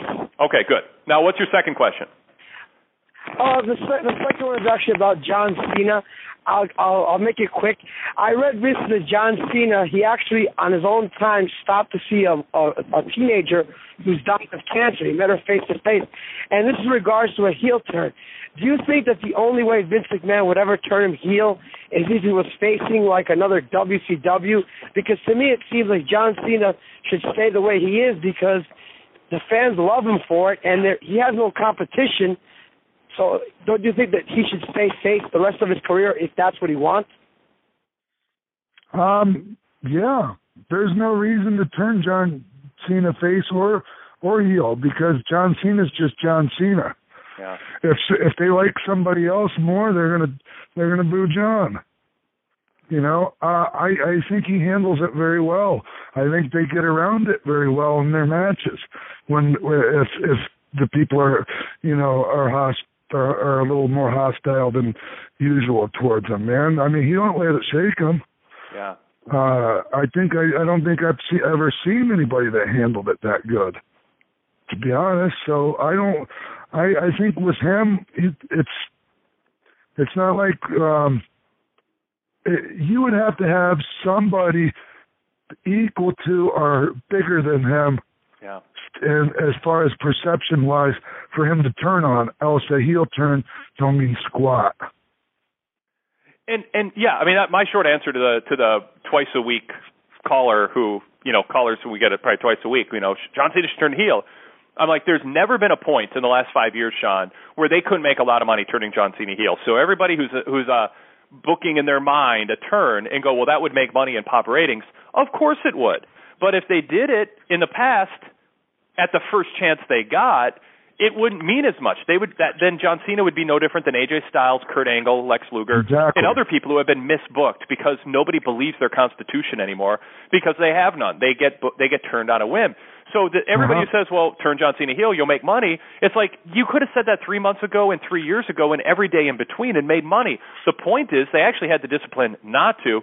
And so the short answer of when is John Cena going to turn heel? It's when he stops making money as a babyface, or there's somebody who's like you kind of just said, John, who's overtaken him, and management, Hunter and Vince feel, Paul and Vince feel, is it, deserves that top babyface spot, and they can absolutely afford to lose John Cena as a top act, as a top babyface act, and then the temptation is there to make money with Cena as a heel. But if you turn Cena heel and you don't have another top face of the company in place, I mean that's crazy. Why, you can't possibly, for the short-term boost, do that. Right, exactly, and and and really, I I compare him to Hulk Hogan in in in the way that it would have to be something as as uh monumental as the NWO angle Yeah. for him to turn, Yeah. Yeah. and he would have to he would have to have squeezed every single drop of blood out of that stone that he could possibly squeeze. And the people, I mean, you know what I mean? At that Yep. point, people were were overwhelmingly kind of giving Hulk a negative reaction. He wasn't even getting the polite legend That's right. Yep. you know? That, and people, yeah, I mean, I know Hulk hesitated to the very end to agree to turn heel, but for probably you know two years or a year and a half leading up to the heel turn, I was. You can go back and read the back issues of the Torch. It's fascinating. The six, nine, twelve, eighteen months leading up to the Hogan heel turn, it was like Hulk's Hulk is losing his relevance. He's going to be, you know, he's he's not getting the reactions he once got, and now is kind of the time when he's still got the equity where a heel turn would really mean something and and and when he did it it meant so much because they didn't wait too long but they also didn't rush it and do it earlier and it is it's picking that sweet spot with Cena Sean how much should Cena's charity work factor in at all I mean It absolutely is is wonderful that John Cena does Um, charity work. Well, here's the thing. Uh, being the just okay, I'm gonna have to just use the the Make a Wish thing alone. Uh, the fact that his he's even gone past like you know Hogan, Rock, anybody like of all time as far as Make a Wish, uh, you know things. That alone tells me like they need to not mess with that. They need to not jeopardize that. Yeah. There's nothing, no, no, no short-term uh, pop in the ratings is worth messing with that and breaking a bunch of little kids' hearts.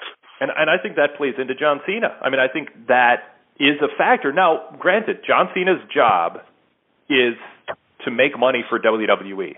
And if there's a much if turning John Cena heel frees up as Bret Hart leaving and turning heel freed up Steve Austin to become the top babyface and lead to the biggest boom period we've seen in wrestling, if there's an opportunity for John Cena to turn heel to open up a spot for Roman Reigns or whomever else to become a breakout top babyface, and John Cena as a heel makes NWO type of money, I would argue that there'll be another babyface to do those charity appearances in place of Cena, and it's Cena's job to do what's best for WWE and dare I say it, the stockholders and what's best for business. I, I think I think John Cena doing charity work is partially a tribute to John Cena's character, but I think it's also part of the machinery in that the top babyface, who's a top face for eight years like Cena has been, by definition is going to be in demand to do charity appearances, and Cena happens to be very willing to do tons of them, much to his credit. But it's not like there- it's not like there'll never be nobody another popular wrestler. It's Yeah, not- but there's Sean, nobody. Yeah. There's, I'm sorry. There's nobody even right now. Yeah, that would be great if if we get somebody that's even relatively close to as hot as as John. Then we could start talking about that. Yeah, and that's my thing. I don't think there there have been baby faces who have turned heel and broken the hearts of their fans throughout wrestling history, and if every one of those babyface turns or those heel turns didn't happen because promoters and the wrestler himself was scared of breaking hearts, the business might not be around today. Because the definition of a hot heel turn is when you break the hearts of fans who were following you. And yeah, but like at least let them grow up a little bit. well, and it's fun, and funny you should say that because that's kind of what happened with Hulk Hogan. You know, the fans who grew up with him were kind of tired of him by the time he turned heel, and Right. that's, why that's I when he should do it. and that's why I think they've been really disciplined about not turning Cena prematurely. But I do think the time will come in the next few years if they find a new babyface to take his spot, and that's Yeah. required. If they have And it's that, going then to they should do happen. it. It's going to happen. Yeah. There's some guy. There's some guys um, that uh, that have a real good shot at, at, um, I think coming up. You know that have a good shot. Like I think the Bray Wyatt act is so hot. Yeah.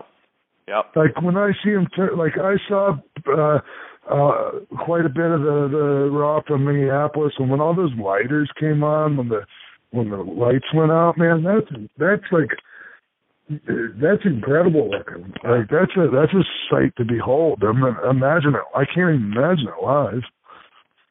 Let's. Uh, I'm going to take one more phone call on the live cast. We'll go to a VIP after show with whatever time you have left, Sean. Um, I know I took some notes here and want to ask you a few follow ups on some things, but we'll save that for VIP members.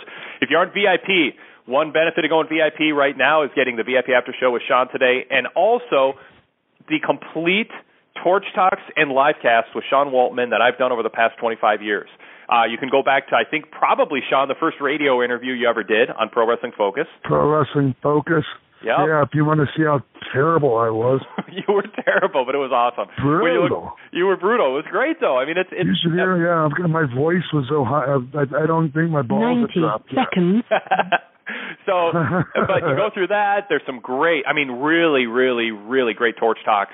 Um, long, long form torch talks in the back issues of the Torch newsletter with Sean, and then he's been on the live cast before, including long VIP exclusive after shows. So, if you've enjoyed this interview, I've been doing insider interviews more or longer than anybody. Uh, the Torch Talk predated shoot tapes.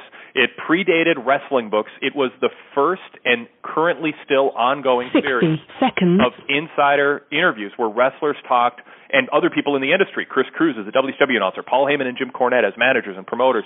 When people went on record and talking openly about the business, there was no other interview series that predates the Torch Talk series that started in 1988. And you can read all, uh, uh, just about all of them, if not all of them, when you go VIP, and you can listen to a lot of them too. pwtorch.com slash go VIP. Hey kids, I'm Harley R. Pageot. And I'm Emily Fear. And we host the PW Torch Daily Cast, Talking Honor. Join us and our team of correspondents every Wednesday as we discuss the week in Ring of Honor, including ROH TV, Honor Club events, breaking news, and listener mail. Plus, exclusive interviews with top ROH stars like Jeff Cobb, Kelly Klein, Tracy Williams, and Beer City Bruiser. Just search PW Torch in Apple Podcasts or your favorite podcast app to subscribe. Or listen on demand and see the entire PW Torch Daily Cast schedule at pwtorchdailycast.com. That turned out okay, I think. Yeah, that was good. Want to try the cowboy version now? Sure. Howdy, y'all. My name. Let's go to uh, our last caller. I probably the last caller. I won't commit to that. Uh, but the last, maybe the last caller. 347 and then 397 are the next three digits. Uh, New York, please uh, state your name and the city you're calling from. How you doing? This is Mike from Brooklyn. Hey, Mike from Brooklyn. You didn't, Mike. Mike, you didn't have to say Brooklyn. We knew it just from the way you said Mike.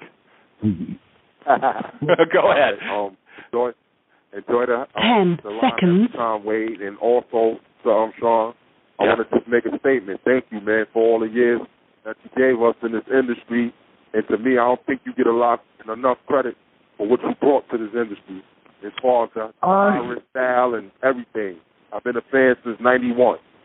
I don't think you get Wow, man, that's a long time, man. And so you know me from uh Lightning Kid days. If you if you uh seen me since '91, um, Yeah. no, man, I I appreciate that, man. I I I I sometimes I, I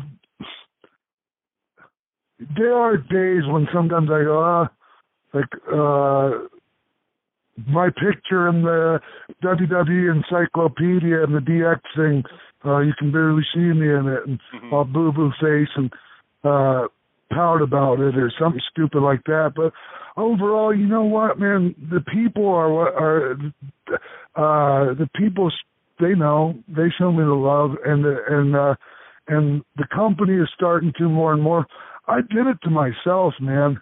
You know, when you go out and you make an ass out of yourself in public, the way I did for a few years, uh, and the way I fell off, you know, uh, the, you know, it kind of it kind of messes with your legacy, man. And I've had to try to do my best to repair that. So, um, and and I'm grateful that the people are are very forgiving.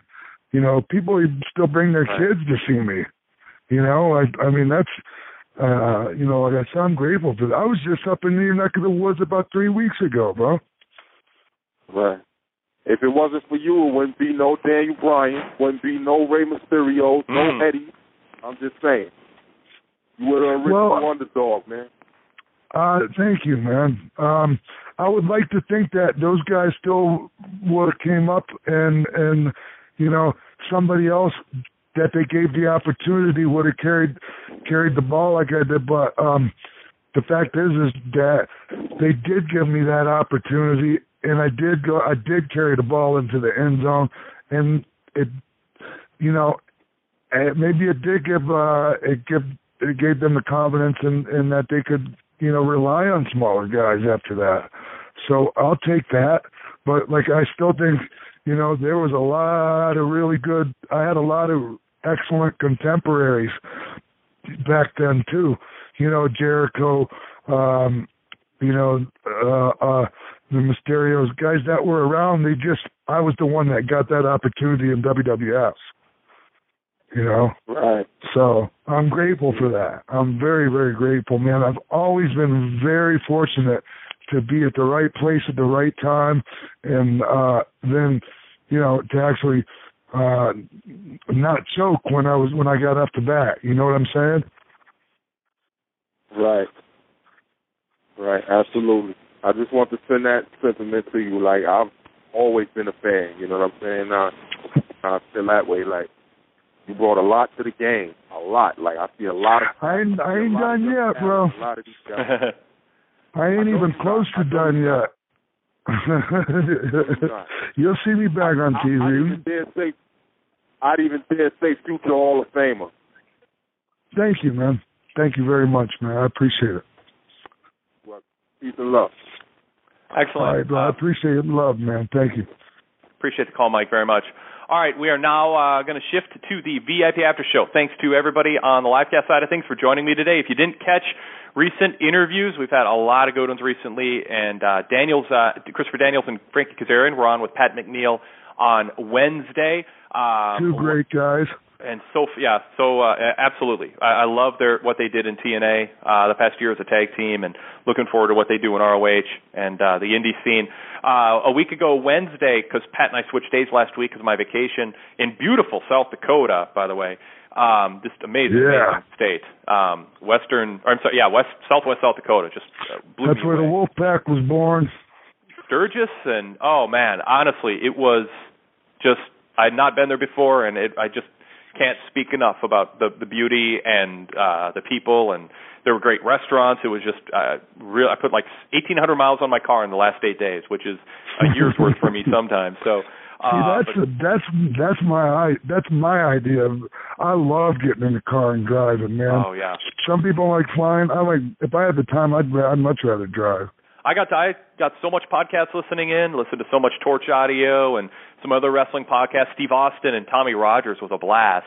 Um, and uh, Steve Austin and Justin Credible. Um, I, I got a good good head start on that. I still got more to listen to, but Tommy Rogers one was amazing. Talking about, I mean, John, PJ's doing a great job on his Pro Wrestling 101 stuff, man. I don't Yeah. get to see it that much, but man, he's very good at that, man. Like Yep. I, you know, and he's he's you know he's all he's he's he's, he's very well spoken. He, he's he's an intelligent guy. Like uh, um, he was a great partner, and uh, um, and he knows, man. And like honestly, st- he was his own worst. Uh, like like like just he he didn't have a high opinion of himself, man. like every, like everybody everybody else did. yeah. so I Yeah. think that's changed in his life. You know, I think he he realizes like like yeah, I'm you know this is like, like I, I- mean he's And I'd be you remiss, got to be able John, to look in the mirror. You got to be able to look in the mirror and and and see the good things, man, that everybody else sees. He uh, I love I mean it, uh, you get a taste of of PJ and what just the person that he is in that I interview with Austin. He you know it's like and it, it drives me nuts. He's like he says you know because he lives not that far from Stamford and there's a lot of WWE shows you know within an hour or two of his house. And he's like you know I'd like to go to go to the shows more but he goes I just I couldn't handle it if I went up to the back door and security didn't know who I was and nobody let me in and I had to just hang my head and leave. He's like but I'd I'd love to go catch up to some of the guys. And I'm like th- that drove me nuts, Sean. Because shouldn't there be some sort of official channel for ex wrestlers who are welcome at shows and want to go say hi to be able to actually contact the office eh, through some well-known official Yeah, channel of course go? you can do that. Yeah, of course. Well, Call somebody needs to tell relations. PJ. Yeah, well, PJ needs to be told that It's because really he's no. It's no more simple. I mean, it's really simple. Yeah. You get on the phone, you call talent relations. Hey, I want to go to the uh go down, stop down, see the boys. Um, Mark Carrano is, is. Yeah, come on down. Yeah. Um, Well, you know, and they put your name on the list. Well, PJ needs to know that because he's like, I'd love to go to shows, and I just, I, I'm afraid that security won't know me and I won't be welcome. So he, Hunter, but that, I'm, Hunter I'm would playing. never. Hunter would never ever turn turn. uh Yeah. Well, he wouldn't let them turn PJ away. Yeah, but my my I bring up that story one because yeah, it was it's just fresh on my mind. But two, it it shows what you're talking about with him. You know, not not necessarily low self esteem, but like just not wanting to rock the boat, not not wanting to do and it it it worked for him in some ways, but a lot of times it worked against him because you do kind of have to reach out and take what you want. And Damn PJ right. was PJ was more of a follower, and he'll admit that, and it helped him in some ways. Oh, he but told me that. Yeah. He told me. He told me that. Yeah. He said, I don't. He actually told me. He goes, uh, yeah. I'm just. He's like, I'm riding your coattails right now. Like, uh, I ain't afraid to tell you. I'm like, hop on, bro. I ain't afraid to. I ain't afraid to go in there and do battle. yep, Yep. he's a good partner, man. yeah. And I know he's healthy now because he's got a hell of a gut on him right now. yes. So I Um, know all right, he's all right. keeping his nose clean. Exactly. All right, I, I want to uh, I want to cut this off here because uh, we want to have some time for some VIP after show stuff for our paid members. Go VIP right now. You will not turn back. You will not regret it. People who sign up send me emails going, "Why did I wait so long?"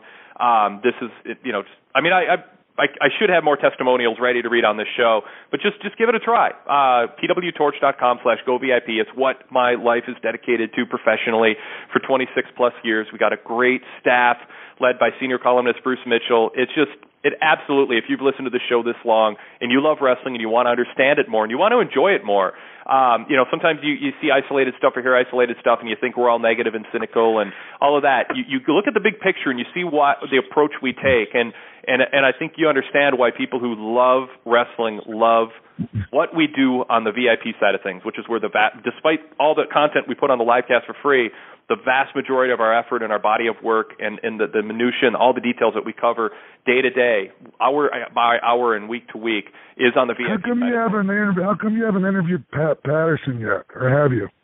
You know, I, I way back at the Vince McMahon trial, he was there um, in Long Island. What was that, '94? And I asked Yeah. him if, if he would torch talk with me, and he said yes. And then it, I don't know what happened. It there just didn't come about.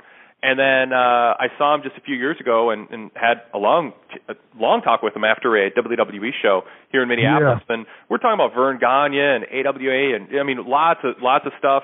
It was just a great, great thing. And but I didn't feel like I wanted to hound him that about doing an interview. But I'd I'd love well, to have him at on. the time, but now that now that you broke the ice, yeah, hit him up. Yeah, yeah. No, I'd, I'd love to. Yeah. You know, I mean, he's the Yoda of uh of wrestling. You know, That's if what- we're yeah. all the Jedi masters, he's Yoda, and uh, and um like. Uh, you know, you know what to ask. So I mean, that would be that. That's a, that would be uh, gold right there, bro. That would would, be uh, priceless.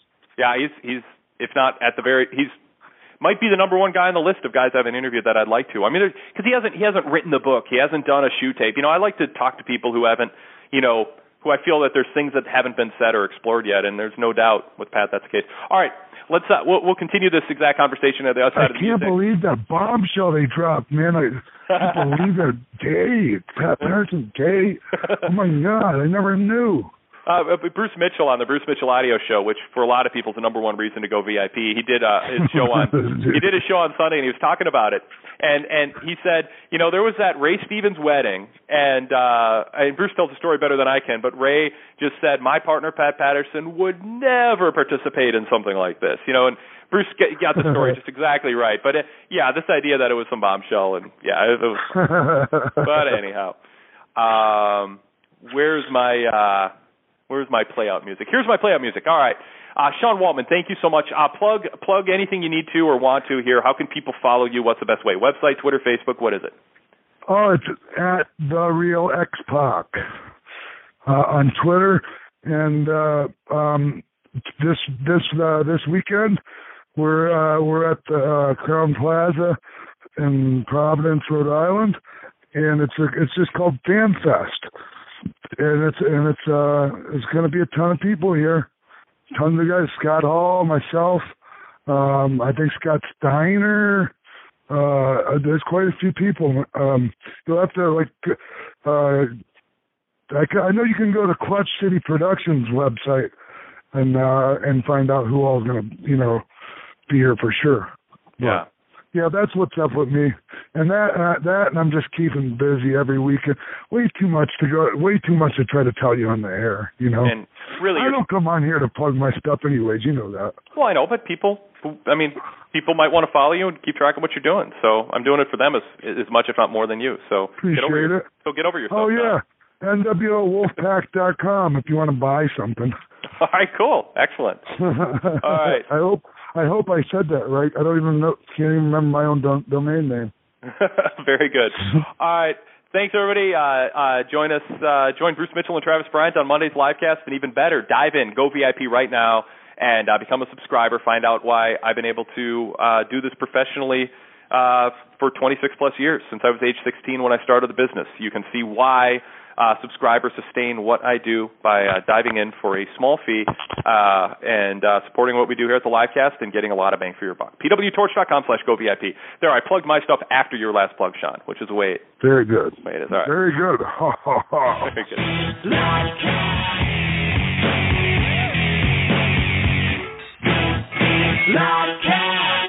All right, we are now on the VIP after show portion of the program. Sean, thanks for staying around. All right, well let's uh, let's begin with uh, your everybody's favorite topic, TNA. Um, lots of uh, people kind of wondering what's going to happen to this company. Will Spike TV renew them? Their ratings just came in. They did rebound to a 1.01 rating last night. Now that the NBA and NHL playoffs are over with, they had a nice surge. And Bobby Lashley is the new champion. The Eric Young reign is over. Um, you've you've made your feelings known about this. Speaking of Twitter, but what what what how disappointed or frustrated are you with what TNA has done with the Spike TV time slot? Um, you know, I, I it's I'm I'm almost exhausted just from you know from because I, but believe it or not, uh, you might not know this. I mean, you might not think this by you know following my twitters, but uh, or my tweets, I should say. But I don't particularly enjoy burying people or things, but I just can't help it. It's so pathetic. I mean, just you know, uh, it's and and it, it what what really concerns it, it, but what not what really bothers me is that they have some great talent there, Wade, and some guys that I really consider, some, you know, really really are friends. Yeah. And even if they're not friends, they're still the boys, man. You know, and the boys are the boys, you know, and and and I care about each and every one of them, and and for for that opportunity to get squandered like that, it pisses me off to I mean to no end. To no end. Dixie Carter has turned that thing into a giant freaking vanity uh, pro, uh wrestling company. To I mean she has her own theme music, Wade. Yeah, although Triple H does, Vince McMahon does, Stephanie McMahon does, what makes her different? She don't know her ass from a hole in the ground. She has not. She's not. She's not a wrestler. Those guys. I mean, Stephanie even got in the ring and wrestled. You know, um, they're actually they're in the wrestling industry. She. I don't care how long she's owned that damn company. She's still an outsider as far as I'm concerned. Yeah, Vince McMahon drew you know, a sellout crowd at the Silverdome and hadn't wrestled yet. Yes. I mean, there's been some great promoters who haven't wrestled yet or never wrestled. That's what that's what I think is frustrating with people. With Vince Dixie, it's not the fact that Vince- she's Yeah. yeah, it's not that she's not a wrestler per se. It's the decisions she has made and the choice. But I, I'm with you. I think the last year since she became a central figure on television is when whatever level of respect a lot of people had left for her kind of went away, and they started going, "Oh God, you know, we always feared this, but yep, she's she's a money mark." You know, she's turned into now. Now it's it's the wrestler are putting her on. You know, the wrestlers with power are assuring her that she's great and this is where she should be and all that. And oh, is. that's one of the oldest tricks in the book. Yeah. Get the get the owner to be in your in your part of your angle Yep. and be on your team. Yeah. I mean, it even happened with Eric and NWO. Yeah. You know. yes. So, what is there anything that can be done, or is it best at this point if TNA were to just literally go away and that time slot would go to somebody Go else? away. Yeah. So I mean, I just don't. I I I, I don't. I would. Here's the thing. I worry about the big the vacuum that the the suck that just like as far as you know like job jobs being you know just disappearing in the industry. But really, I mean, other than a few top guys, who's really got job security there? You know. Well, that's the thing. Right. They've already laid off just about all the top payroll anyway. That's not, you know, AJ Styles doesn't have a job. Daniels and Kaz don't. I No, mean, no, yeah, I AJ feel bad for Styles James has a Storm and AJ Robert Roode. Styles has AJ Styles has a job. He's a New, a New Japan champion. That, that's he right. may not have a job here in the United States, but um he don't need them. Yep. And that's the thing, They you know, I said I. I feel bad for Robert Roode and James Storm, but the next thing I'm going to say is I think they'll have they'll make maybe more money, just like AJ Styles is probably making more money this year than he would have had he stayed in TNA. So when it comes to jobs in the business, TNA is not exactly creating high-paying, stable jobs at this point. There's not a lot left to lose. Now, if they had you know 15 guys making 500 to a million bucks, that would be too bad, you know, because that that does provide some legit leverage for Yeah, exactly. even a even a Randy Orton. You know, if Randy Orton gets so frustrated with things, he can say, you know what, he can do the Rob Van Dam thing or the or the Christian thing, which is I'm so frustrated, I want a lighter schedule. Or Jeff Hardy for that matter. I got. I want a lighter schedule, and I just want to go make a million bucks. But I want to be at. I want to be at home more often, and I want to feel a little more in control of my destiny. TNA offered that to a half a dozen or so guys over the past ten years. Now that that doesn't even exist. You know, Here's the thing: the only positive thing for a guy that that that doesn't already have a national national you know have an you know an established name out there is that they're on TV. Yeah. You know, on Spike Network. Yeah. Um, that's the that's the that's the only thing, and because a lot of guys haven't been around long enough to have that emotional equity that we talked about. So, uh, however, um, there, trust me, TNA, when I say this, there's independent uh, groups out there that make you guys look like idiots. As far as like, uh, like just like even in Europe, I was just over there. They've got. I mean, not to mention the talent they have over in the UK. I mean, the the the, the promoter the promotions over there are are excellent. They're excellent. There's plenty of work out there for guy, for guys that are good. For guys that are good, Yeah. and I mean, just like the guys that were let go from Vince, you know, it's just that they they you know they got to know what um, you know they got to be they got to take an honest look at themselves in the mirror and uh, not get too delusional about what they're worth. And they also can't go out there and lowball everybody either. You know, I mean, Putting so that's kind of tough. putting Huh? aside putting aside for a moment Dixie Carter and her role on TV, when you do have a chance to see TNA, what what very specifically frustrates you the most about the way they present the product? What's a concrete example or two about what kind of drives you nuts? Yeah, I just honestly, I it, I can't help but just uh, folk. I, when I think about it, I just Dixie's face pops into my head. Yeah. I I I don't know. Like I I, I haven't been watching. If I'm not watching the, the WWE product enough, I'm damn sure not going to be um watching watching theirs. So I can't honestly um sit and critique and, and critique their episode by episode shows. I just have when I, when I've tuned in, um, you know, other than when they've let two guys go in there that are good and have a have a good match, I just I it's just everything comes up Bush, Bush Yeah. League. Yeah. You know, Um, it's just Yeah, no, fair, fair enough, fair enough. We got our, uh, we got our, t- our, our, I won't say obligatory, but our, our, quo- our TNA quota, yeah. I'll call it. Uh, Yeah, you know, I hate to, and I mean, I knew we had to talk about it, but I hate to waste like too much of your time, you know, uh Yeah. talking about that because really, I mean, there's not a whole lot to be done at this point because it's obvious she's not going to listen. Yeah, At least not the right people. yeah.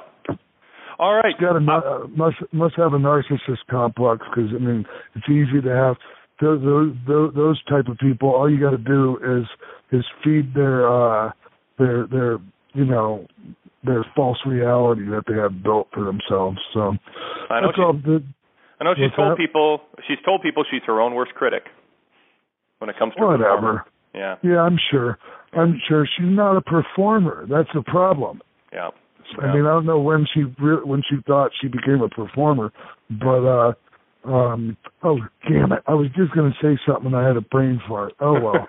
well, if it comes back to you, interrupt me or in- Yeah. interject yourself. Uh, Sean, somebody asked the other day about uh, you know tough guy or wrestlers who are legitimately tough in the business, and um, and you know if if if you can kind of tell looking on the outside, and and if it helps from a and this is kind of related to Daniel Bryan and, and how WWE is portraying his neck injury, is is there a if somebody's bigger, are they more durable? Is is just and I don't mean musculature in terms of your on stuff because that's a separate topic and I can ask that next if I choose to. But just in terms of size, does somebody Daniel Bryan's size have less of a chance to be injured than A Train or Batista or Drew McIntyre? Somebody who's taller, but I picked deliberately three different body types there. I don't think anybody has any more or less of a chance than anybody else, Wade, except for um, except for if somebody is carrying too much weight on their frame.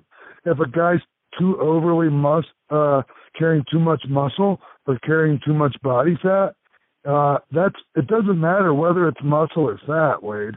If you're carrying too much weight, you're carrying too much weight, and it's bad on your joints, it's bad on your knees and ankles, and it's bad on your heart. And that's the bottom line. So actually, the bigger guys are much more susceptible to injury than the, the smaller guys. And that's a point that that that's a point that I made. And Tommy Rogers with Steve Austin in the podcast that Steve put up last week, the interview with Tommy Rogers. Uh, Tommy talked about that. He it was like almost to the point of Steve being a little uncomfortable. There's, you know, I don't. Have you listened to many of Steve's podcasts, Sean? I try to. Yeah. Because I really enjoy him because I think he does a great job. Oh, he does. But He's, he's just such from a the get go. he's an entertainer. You know, I mean, he's a he's a he's a genuine guy, but he's an entertainer, and he's gotten better as time has gone on. And um, the breakthrough interview for him was one last November with this Wade Keller guy. That's when things really turned around for him. I Um, might have, I might have remembered that. but the thing I- the thing that was interesting with, with the thing that's interesting with Steve is he's willing to go a certain distance, but there's certain things you talk about that st- you know as you put it, stay in the car. Or Yeah. stay in the ring, or stay in the locker room, and every once in a while, a guest pushes those limits with Steve, and Tommy yeah, kind of did, did too. that. Yeah, yep. And and Tommy did that when he was talking about how the steroids that he took, he thinks added musculature that allowed him to do things with his muscles that were unnaturally strong that his ligaments and his joints and his tendons and his back could not handle. And he thought Well, if that he would have taken growth hormone along with it, it would have been able to. ah, and why but is anyways, that? No, no, why is because that? Though?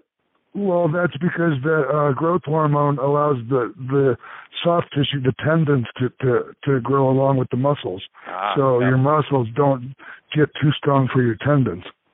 Yep.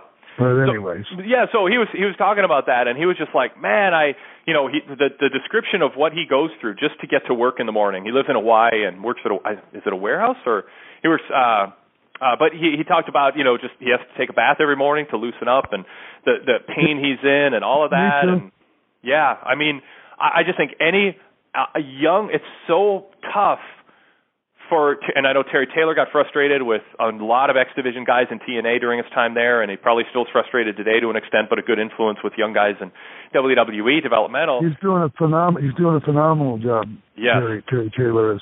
And and the argument he makes that I, I know he's made, and I know a lot, and you've made, and others is telling young guys when it when they wake up and they don't hurt from the morning before, they don't hurt that bad, is slow down because you know Matt Hardy was one of the first guys to use the term bump card with me. You know, you've only got so many no, I bumps your think I card. used it a little bit before he did.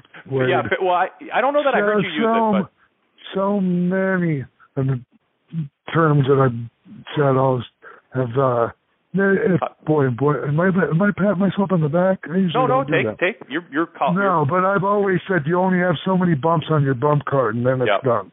Yep. And and and so with with uh with young guys, it is it is you know Tommy Rogers looks back and he's like, man, you know they're just you know, and he wa- he wasn't taking bumps like Dolph Ziggler does, you know, but he was taking Right. a ton. So my question, as, as that is just kind of the, the, the foundation a little bit, is what. Do you understand, or do you agree? Do you understand what's going on with Dolph Ziggler, a guy who a year, year and a half ago was looked at as as a future top star, and now he is just at just a mid card, so rapid fire, takes so many hard bumps, and not in a way that seems to my eye particularly efficient. And I know that management is frustrated. Do you think that he's being pushed less because people have told him slow down and he just won't, or do you think other things are at play? Uh, that I don't think that's it. Um, and and I and I do understand what uh where you what you're saying about his bumps, because um, you know I Billy Gunn like is it, it's kind of like Billy Gunn the way he bumps and feeds, uh, but it's Yep. um, yeah it's these days we kind of got to do it a little bit different. We still have to take those nice crisp flatbacks, but you know you pick a you you you don't do you don't you don't go down on the first frickin' punch boom flat back Mm-hmm. You know, rock a little bit first. Do the old Dick Murdoch. Boom, boom, boom, boom, boom. Then you take it, your first bump. Boom. You know, then you feed up, and the whole time the baby, you know, the babyface has to give you some breathing room to let you get back up. You know, he can't be up on you and like grabbing you. And it's like one of the worst, my biggest pet peeves is a babyface that knocks the guy down just to pick him back up and knock him back down again. Like if you good enough, if you knock him down for one thing, unless he's feeding back up, cover his ass, you dumb son of a bitch. Yeah, yeah. You know? Uh, that's that's one of the things I love about the Steve Austin podcast is hearing him with other wrestlers talk shop. You know, in a way that you just don't get, other, except when two smart wrestlers sit down and critique somebody's style and pick apart things that maybe you know just about anybody else isn't going to pick up on. That's holding them back or or just or costing them years on their career because of inefficiency. All right, speaking Yeah. of which, oh, go ahead, Sean. Well, see, the, the other thing is, is the ring used to be cut like so hard too. Oh, you know, yeah. that's what that's what people still don't keep in mind when they uh look at those old matches of, of ours that are on the network. Mm. That was a that ring took years off of the uh off of our careers. Do you know yet if how WWE Network is going to work in terms of royalties? No, I don't. Yeah, is no, I don't. And I've been and other guys? asked Yeah. and I've been asked by other guys and I'm not the one to ask. Yeah. Just because I'm like Hunter's my boy. Has a lot of people on the internet. Your boy, tell your boy. Yeah, that's right. He is my boy. One of my best friends ever. It's helped save my life. So, um, yeah, my boy. He just, uh, I, I don't, uh, I, I, I, you know, I don't know. I don't know that. Yeah, yeah, yeah. Hope hope hope it makes sense what they do. We got a question. This is from uh, Mark R. Who's uh, Mark from Kentucky, who says, "Sean, different wrestlers have different feelings on watching their own matches after the fact. Do you watch yours? And if so, what criteria do you use to evaluate your performance or match quality?" Same as I, yeah, I do. I watch my matches uh, a lot, and I, I, I use the same criteria I do uh, uh, with any other match I watch. If it makes, if if um, I there's very few matches I watch that I I won't pick apart that I can't show you uh, where I did something wrong or where I I, I where I neglected to um, uh, uh, you know, cover a guy in time, or or or I moved on the double down and and and effed the double down up so the people didn't get with it. Uh, just a lot, just and really the main criteria on what decides what a good match is, in my eyes, has always been crowd reaction Mm-hmm. because I don't care what you do. Like you could go out there and do every great move, and even you know tell a good story in there. To me, it's the crowd. We are doing the whole object of what we're doing is uh, to perform for a crowd. So like that's why I that my barometer is is okay. The move's got to be nice, but you know, a lot of people can do nice moves, Wade. So it's got to be the um, crowd reaction Yeah. more than anything. Yeah. Uh, this is a somewhat related question I, I, I put with it. This is uh, VIP member Brandon from Michigan, and uh we had a question about this earlier too. I think it was uh, Chris from New York. Uh, he says, "Where do you think kayfabe stands in today's day and age, and where should it stand?" After listening to Steve Austin's podcast with Ric Flair, they got into talking about blading and where they keep their blades and so on. Now, I know this is common knowledge nowadays to insider fans, but to me, that was a little too much detail, especially from two of the biggest stars in the business. Who knows who's listening on free podcasts like that? We all know magic is an illusion, but we don't all know how the trick is done. Thanks for your time. Sean, before you comment on that, too, it's funny because when I first ran an advertisement for the Pro Wrestling Torch newsletter in a national wrestling magazine, there were other s- smaller wrestling newsletter editors who thought I was doing something wrong because anybody could then order the newsletter, as if that wasn't always the case, as if it was some sort of club. Oh, like you're like okay, yeah, like you're like you're supposed to be a trade journal. Yeah, well, yeah, like I'm supposed to only oh, the only people who can subscribe is somebody who who is Right. recommended by another subscriber, you know, kind of a men's club, you know, a kayfabe club or something. Right. And and I was like, well, okay, I mean that's fine, but no, that's not, you know, it, that didn't slow me down or phase me. But you know, there is that aspect of now that the Steve Austin podcast is out there in PodcastOne, he's doing something that's reaching a, a larger audience and platform than other podcasts because of the Steve Austin name and more than the newsletters. But that said, Mick Foley in his book and so many books since then were marketed by WWE and they went into great detail. I, I do you think and you answer the question however you want, but one thing I'd be curious about is do you think there is a a, a, a format or a place where certain things should not be talked about where that line has because of new technology or new marketing that that hasn't been tested before Here's the thing, Wade. Somebody is, is always going to, anyways. And uh, um, I, you know, if, if somebody brings it up, I'll talk about it. Uh, the fact is, is we don't do it anymore.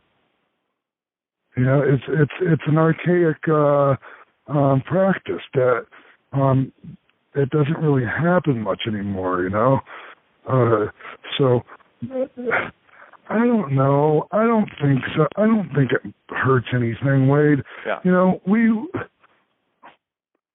I would. I understand the mat because I was actually going to use the magic analogy, but uh it's. I mean, it's a it's a little different, and and everybody wants to know about the workings of the business because they want to be the big, you know, prognosticator and critic. You know what though? I I throw this out there. I think there's different levels of fans, and I think somebody who's listening to Steve Austin talk to Tommy Rogers about world class championship wrestling in the 80s is not your typical Raw viewer. The same way Right. that when I watch a sci-fi movie with great special effects, I'm not the fan who I'm not the type of viewer of a movie who wants to then see the deconstruction of how the special effects were done. I don't actually want to see that because I'll know that I'll be paying attention to that next time I watch a movie and I'll know where CGI meets the actual set meets you know I don't want to know Yeah. that stuff when I watch a movie. I think there are fans who have a natural point at which they go I don't want to know this because it doesn't make me more interested in wrestling. It actually takes something away from it. And I think that's up to each individual person to decide not Sure. and without worrying about Steve Austin and Ric Flair talking about where their blades are because nobody who w- didn't want to know that detail would make it that far into Steve Austin's podcast anyway. I agree. Yeah. Very well said. Uh, Steve from Hayward, California says, "Can you ask Sean his memories of his match with The Rock? That was the main event of Raw back in '98. I remember Shawn Michaels turning on him with a wicked chair shot. I thought it was one of Sean's greatest matches, and JR was tremendous calling it. Thanks to both of you. I love when Sean is on the live cast. Yeah, yeah, I remember. Um, vivid, I remember it vividly. Um, um, it was one of many matches I had with Rock, and one of and one of several I had with him on television. And I I I uh, um, co-headlined the pay-per-view with him in in uh, in in London from Wembley Arena for the WWF title. Yeah. Um, but yeah, that was uh, you know they. That's the thing with with the with the advent of the network now, like um, uh, all of like like the the one guy that called earlier was like you don't get enough credit, blah blah blah. The network is giving me plenty of credit. Mm-hmm. I'm more than happy with the credit that I that I get these days. More than happy. Um, yeah, there's always going to be some people that are going to be naysayers and oh he didn't do this or you know whatever, and not going to want to uh, acknowledge certain things that I that I may you know that I may do have been responsible for, but whatever, big deal. Uh, as far as the match with Rock, I just remember. Uh, uh, as always, we we really had good chemistry, Wade. Excellent chemistry from the very first time I worked with him. Um, and yeah, that was um, one of those matches that we barely even had to talk. Hmm.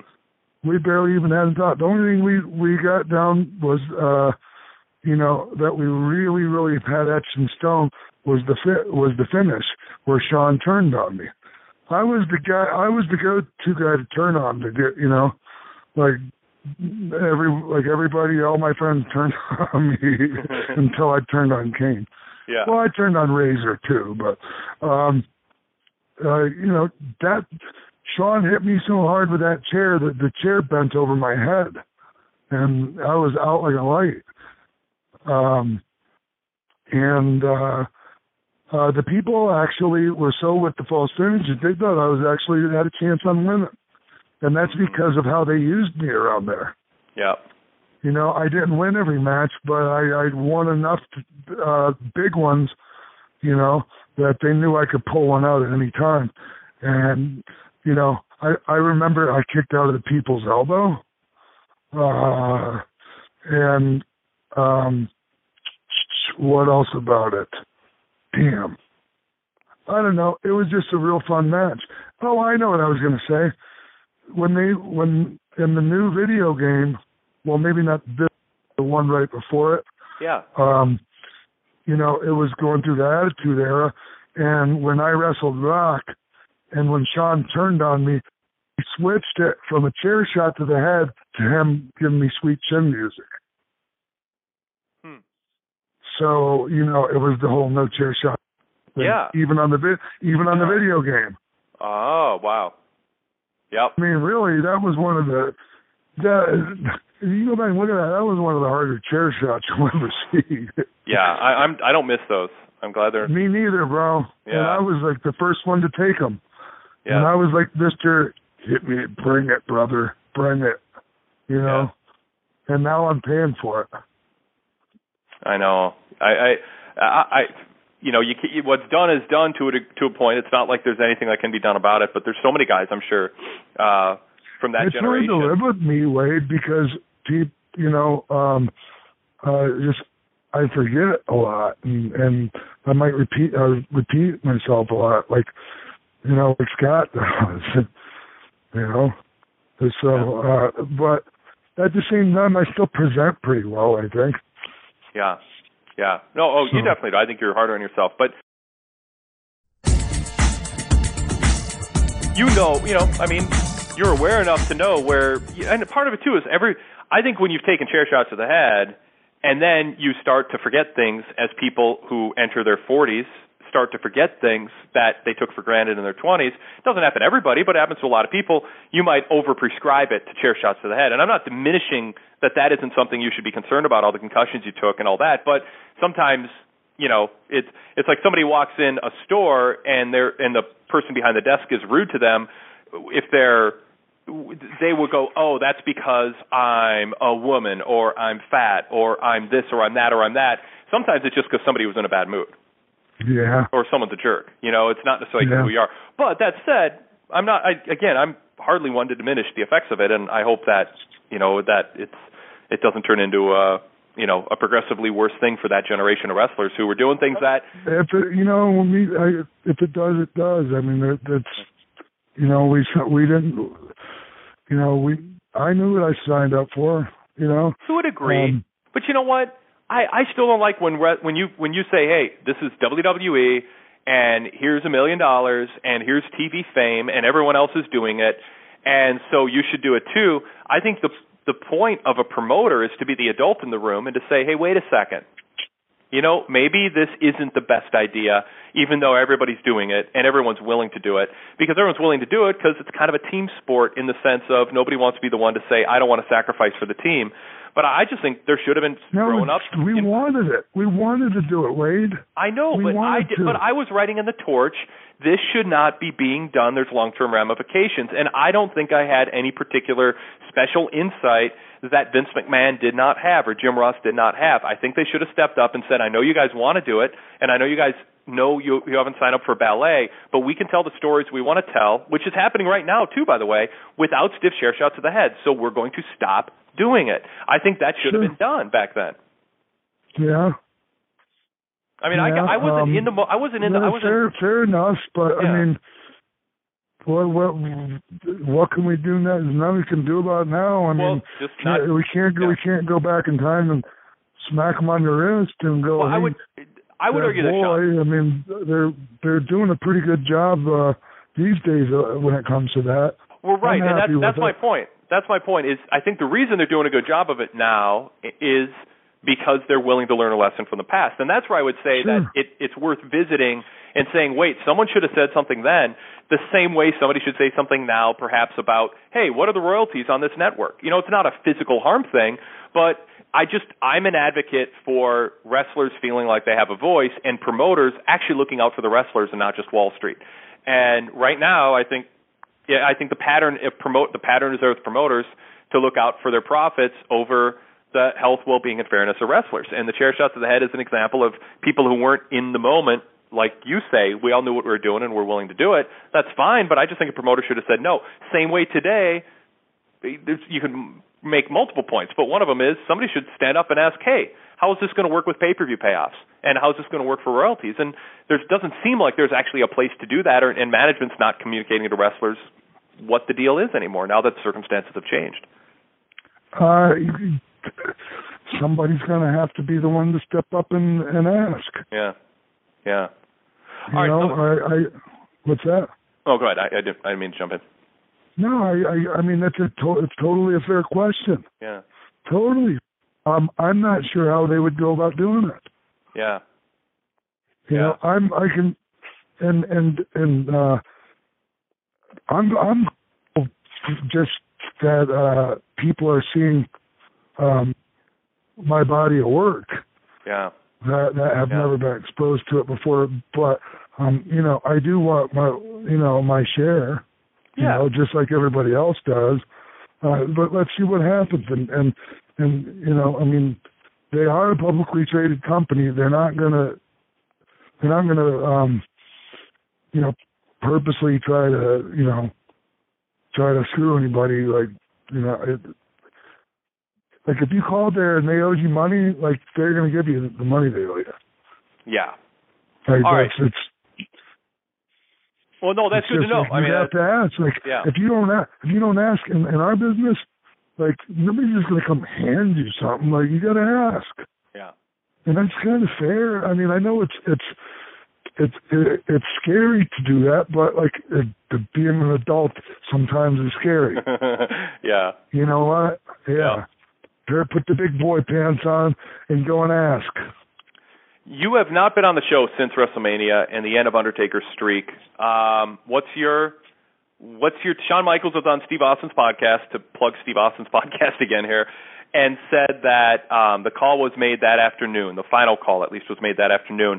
Uh, is that your understanding also? And and what do you what do you think of the decision making process and the rationale for the streak ending and, and Lesnar being the one to to end it? Um, I don't know enough of the details. Uh, I don't know what Shawn, what all Shawn said on Steve's podcast either. I know we had a private discussion about it. Yeah. Um, I don't think, I don't know if if if, if I'm at liberty to to to give Shawn's uh, private thoughts on on it. Well, I, all, all Shawn Um, said was he was there and that the call was made. I don't know what he said, four hours before the match, and I don't think he went into a lot more detail than that. So if you don't feel at he liberty didn't to give say his more, opinion on it or how he felt Oh, he about it or anything. the, the, the I'll tell you what the interpretation was of Shawn Michaels' tone from most people. Uh-huh. Inter- the interpretation most people had from Shawn Michaels' tone is that Vince McMahon made the call and it's ultimately up to him, and a lot of people disagreed with it. Right, I did too. Yeah. I did too, but more like I can I can see where Vince is coming from, like in hindsight. Yeah. Um, You you said publicly on Twitter, Sean, you were upset about it, and then you learned something, and then you were yeah, okay yeah, Mark, Mark, got, yeah, Mark got banged up uh, pretty good on that. You know. You what? Mark got banged up in that in that match. For you, I mean, Yeah. I, I, you know, there was a, a it wasn't like there wasn't a casualty free match by any means. Yeah. But that So- didn't affect the finish. That just affected. I get no, I, I, I, and I wasn't like when I made some of the comments I made. That's why sometimes I need to just sit back and and keep my mouth sh- shut and and my hands off of uh off of a keyboard Yeah. um instead of just you know uh blurting out my inner thoughts. Yeah. So I was really apologizing more for for blurting out my inner thoughts on something like that I didn't know enough about, like, and uh and you know, I understand where Vince is coming from. I, I personally would have liked to seen it on somebody else, or seen it done for somebody else that you know, that uh, that was going to you know to help make somebody else. Can that transfer to Roman Reigns? Say if if Reigns Yeah. wins the Rumble and Lesnar wins the Yes. title and they meet at Mania. Yes, yes, yeah, and I still think if they can get Sting, I still think that uh, even though there's no no more streak, uh, see that's the whole problem with that streak. It's just like the undefeated thing. It's when you like with Goldberg and and Native American Tatanka and all that. Like when they concentrated on the undefeated streak, then when you lose, it kind of takes a you know a little steam out of there. Yeah. Uh, but you know, but uh, But it also Um, adds intrigue to a Sting Taker match if that were to happen at Mania 31, which sure, is I would like to maybe, see that. which is maybe Sting will win. You know, and and if they can tell that story effectively, but if the streak is on the line, I don't think anyone thought Sting would win. But if now that the streak's over, if Sting faces Taker, the near falls that Sting scores Yes. will actually get a pop. Yes, you're. Yeah, I agree, and I think that both. I think, um, I I think Steve uh, should have a little. I I honestly think this. Um, I don't know if Steve's talked about it much, and when I say Steve, I mean Sting. Um, I always had the perception that he didn't think he could run with us up up there, hmm Yeah. and he probably couldn't full time. Right. And he was. He was, you know, he was good. He was pretty good at one time. hmm You know, I looking back, a lot better than I gave him credit for. But like in the NWO times, some man, it was deer in the headlights sometimes. Oh, yeah, I know. Sting, Sting Flair, Sting Vader, probably his top two opponents that he had good matches with. But he, I mean, Yeah, but you know how that goes with Flair. Flair uh, carried everybody through. He just didn't tell him what. He told him what to do. He didn't. Just, he just didn't tell him why. yeah, So they couldn't. They couldn't go and use that. You know, to grow. with somebody else. Yeah. They needed Flair. Pretty smart. Yeah. But it, but as you're saying, so you, St- Sting is like you think there's he might doubt himself, and especially at you know in his mid fifties. My God. Well, I mean, either that or he really just doesn't, you know, care about, uh, you know, about having ever worked for the WWF. Yeah. He, and I don't believe that. Yeah. I don't believe that. He, he was a, he always got a cush deal to not have to work that hard. And by Right. that hard, it sounds, you know, he'd be like, "Hey, I worked hard." But I mean, relative to the other people at his pay scale, he ne- he never had to work at anywhere close to the average level that people at his pay scale had to work because he was the the alternative to WWE that TNA more recently and obviously WCW before that was willing to keep around at big money for a part-time light schedule, and he never had to actually draw money. He was just Right. the the top paid guy. Yep. And um and uh, there was a lot of resentment in the locker room because of that. And I'm, that's the truth. Yeah. That's the truth because a lot of us were were on, were working real, oh, you know. Yeah. I remember being gone 25 days a month at one uh one month in WCW. You know, I, damn it. That it was hard. It was actually hard there at the end. What do you think? Do do you think or know, and speak to whatever comfort level you have, how Mark Calaway feels about the way the streak ended and to whom it ended? No, no, I don't have any idea, idea what his feelings are on it. Yeah. Um, I just respect whatever his feelings are. He, um, it's, it's a, you know, it's, it's his decision. I, I had You heard know, that. he- I had heard Sorry, that his ahead. training and his prep for the match didn't go well, and that he had communicated that to Vince. And I, I, I made the argument that one of the reasons that I, and I wrote this in the newsletter, the Torch newsletter, right after WrestleMania, when I was kind of processing, as a lot of people were, something that was very important to a lot of people.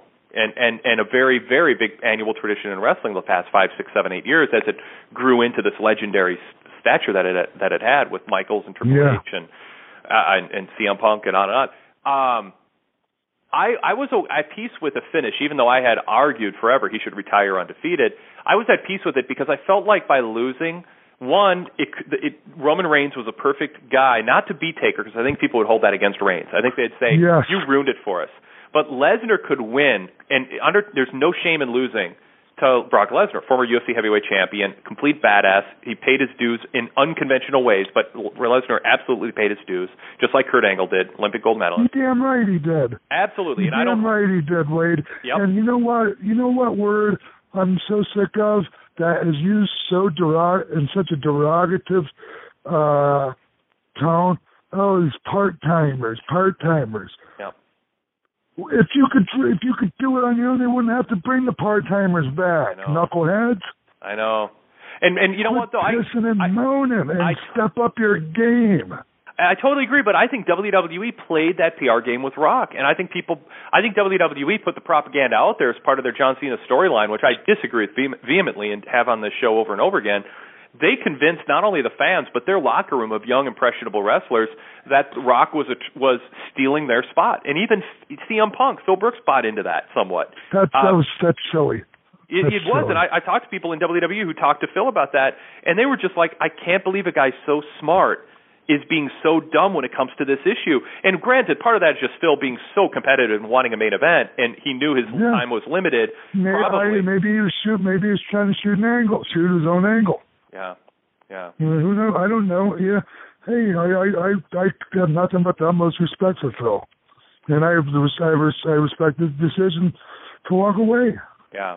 Um, you know, it's I think it's I, I scratch my head over it. Like you you're only there's only you know we're any WrestleMania you can be at the near near or at the top of. Like I think it's crazy not to, not to do it. Like you're, if you're going to be a wrestler. Yeah, I just I don't know enough about his state of mind in January, and and I mean he he's a guy who wanted to take time off two years before that, or a mm-hmm. year whatever, a year and a half before that, and and he got hot. You know, he did that promo and he got hot, and he stuck around, and he he took a little bit of time off last year around this time, but I I just don't know enough about him to judge him. I just admire someone. I admire someone who walked away from money out of out of peace, health, peace of mind, and just wanting to say, you know what, money's not the be all end all. And for him, it wasn't. It seems like it wasn't fun anymore. And he actually did what very few people did. He walked away. I didn't like him being lectured about leaving money on the table from people who, in their wake, left broken marriages and children they didn't raise. I, I didn't like him being lectured about. Wow, he- man, that's a good way of putting it. Yeah, That's a good way of putting it. and And, and, and you could, yeah. you know what? You could you could put me in that category too a little bit then. yeah, and you that's know, that's where I. because I, yeah. I, but but but see, I also like see it. I I also have a ton of respect for for his decision. I just it's it's Yeah. it's just hard to understand it. yeah. You know, I get but that, it's not yeah. for me to understand. I love the fact that he hasn't said a word. I mean, I, I think that. Well, it's he- none of our goddamn business. Well, right, but well, okay, I, I'll disagree a little, only a little bit, and I mean, and I, that's important. That I'm saying only a little bit. He's a public figure who made money based on marketing a persona, and Mark, part of that marketing of the persona was I'm one of you. I'm frustrated with management. I'm CM Punk. I'm a rebel, and I speak my mind. I'm a pipe bomb thrower. And then he walked away and left everybody behind. And all his fans are like, why won't he talk? Why won't he talk? And my response to them is, he's not that into you. And all that stuff you watched last year and a half was a work, and you bought it. He played you like a mark. He wasn't one of you. I don't think he, played anybody. I don't think Well- he sucked up to the people. Well, no, but but I don't the think thing he is, changed his gimmick. I don't No, think no, I, no. I, I don't think he I don't think he claimed to give two shits about the people. Well, but the people bought into the CM Punk character That's as it. being uh, as being. But let, let me let me wrap up. Let, let me finish this point because I, I think you're disagreeing with something that I'm probably not in the end going to say. Because what I'm my, my argument is, don't be mad at CM Punk because you bought into the the ride that he took you on when he said I'm anti-management and I'm a rebel and all that. What you should do is admire the hell out of the fact that when Yes. he quit, he didn't go groveling to you for approval. He didn't go Yes. groveling to justify himself. You should Thank like you. him more because everything he did on TV was a work. But I don't think that he didn't agree with a lot of what he said. But when you start making money with a character, it, the truth becomes secondary to what will draw. And my argument is CM Punk built his character around uh, around a guy who speaks truth to power. And what I love is Mm-hmm. he quit and he said, "I don't need to explain myself to anybody," and that And actually doesn't. the legend of Punk.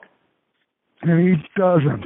Yeah. He doesn't. He doesn't. Oh, listen, he, he people bought people paid money to watch him perform. They bought his merchandise, or they they bought his T-shirts that they could wear.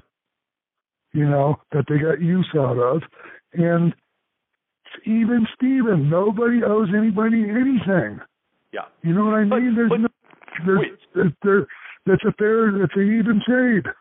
But I would say where I disagree just a little bit is I do I, I tell people they should be oh, they should admire Punk for not saying anything, but I do understand why many of them do feel betrayed because I understand too, but too so- bad. Sorry. I know, and that's what it does come down to. Is it's it, yes, I get because they felt like he mark that he marketed himself to them that he owes them an explanation. My counter to that is he is being more true to himself by not going on the Yeah. the, the podcast circuit and the shoot tape circuit and the and all that and and walking away the way that he did. I think that legitimizes what I think was a large largely a work his character, it legitimizes it in a way that him going on the hey, I want to tell everyone my side of the story doesn't. But the thing is, Sean, we don't know. Maybe he walked, maybe he and Vince sat down and Punk said, "I'm taking two years off. No one's going to talk about it. I'm not. You're not."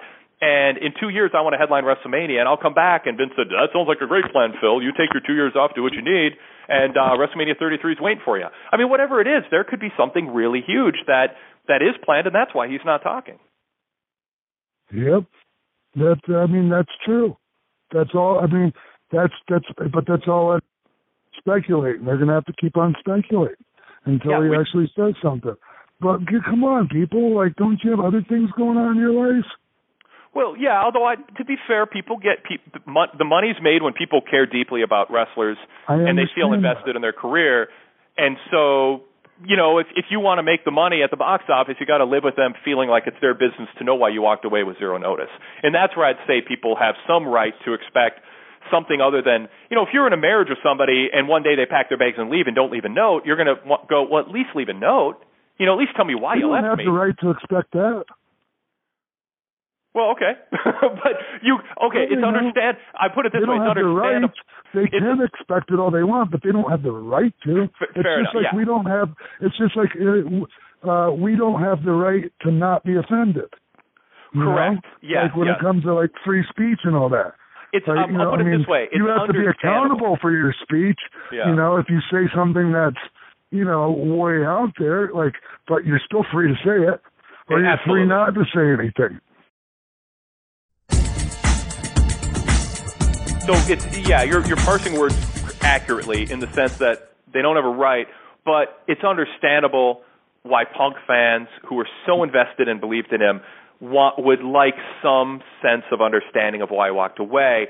My argument in return is I understand you wanting that, I get it, and but Punk is an individual and he is do he his not talking has a sense of purpose and you might need to wait to find out why. Yeah. And that might And be ten he- years from now he never speaks and that's how he wanted and when he comes back, and when he comes back, he'll bust his ass as hard as he can again for you people. Yep. Yep. I, I think it's fascinating. A guy at the, at at that big at, at that big of a star walked away and hasn't talked. I just don't know. I mean, Barry Sanders with the Detroit Lions maybe to a degree did that. Um, I, I just uh, I always say Barry Sanders. It's uh oh yeah, it was Barry Sanders. I, uh, Yeah. Deion Sanders. I said wrong once. Barry Sanders walked away. At, you know, really the pinnacle of his career and didn't really talk or explain himself much. Um, so yeah, I, I'm I'm fascinated, but I I admire him more for the way he has done this, even though I also I understand why some people feel a little hurt. But you know, I, and I easy and. I do too that too. And I think we kind of pretty much agree. I just was a little harsher in the way I uh, articulated it.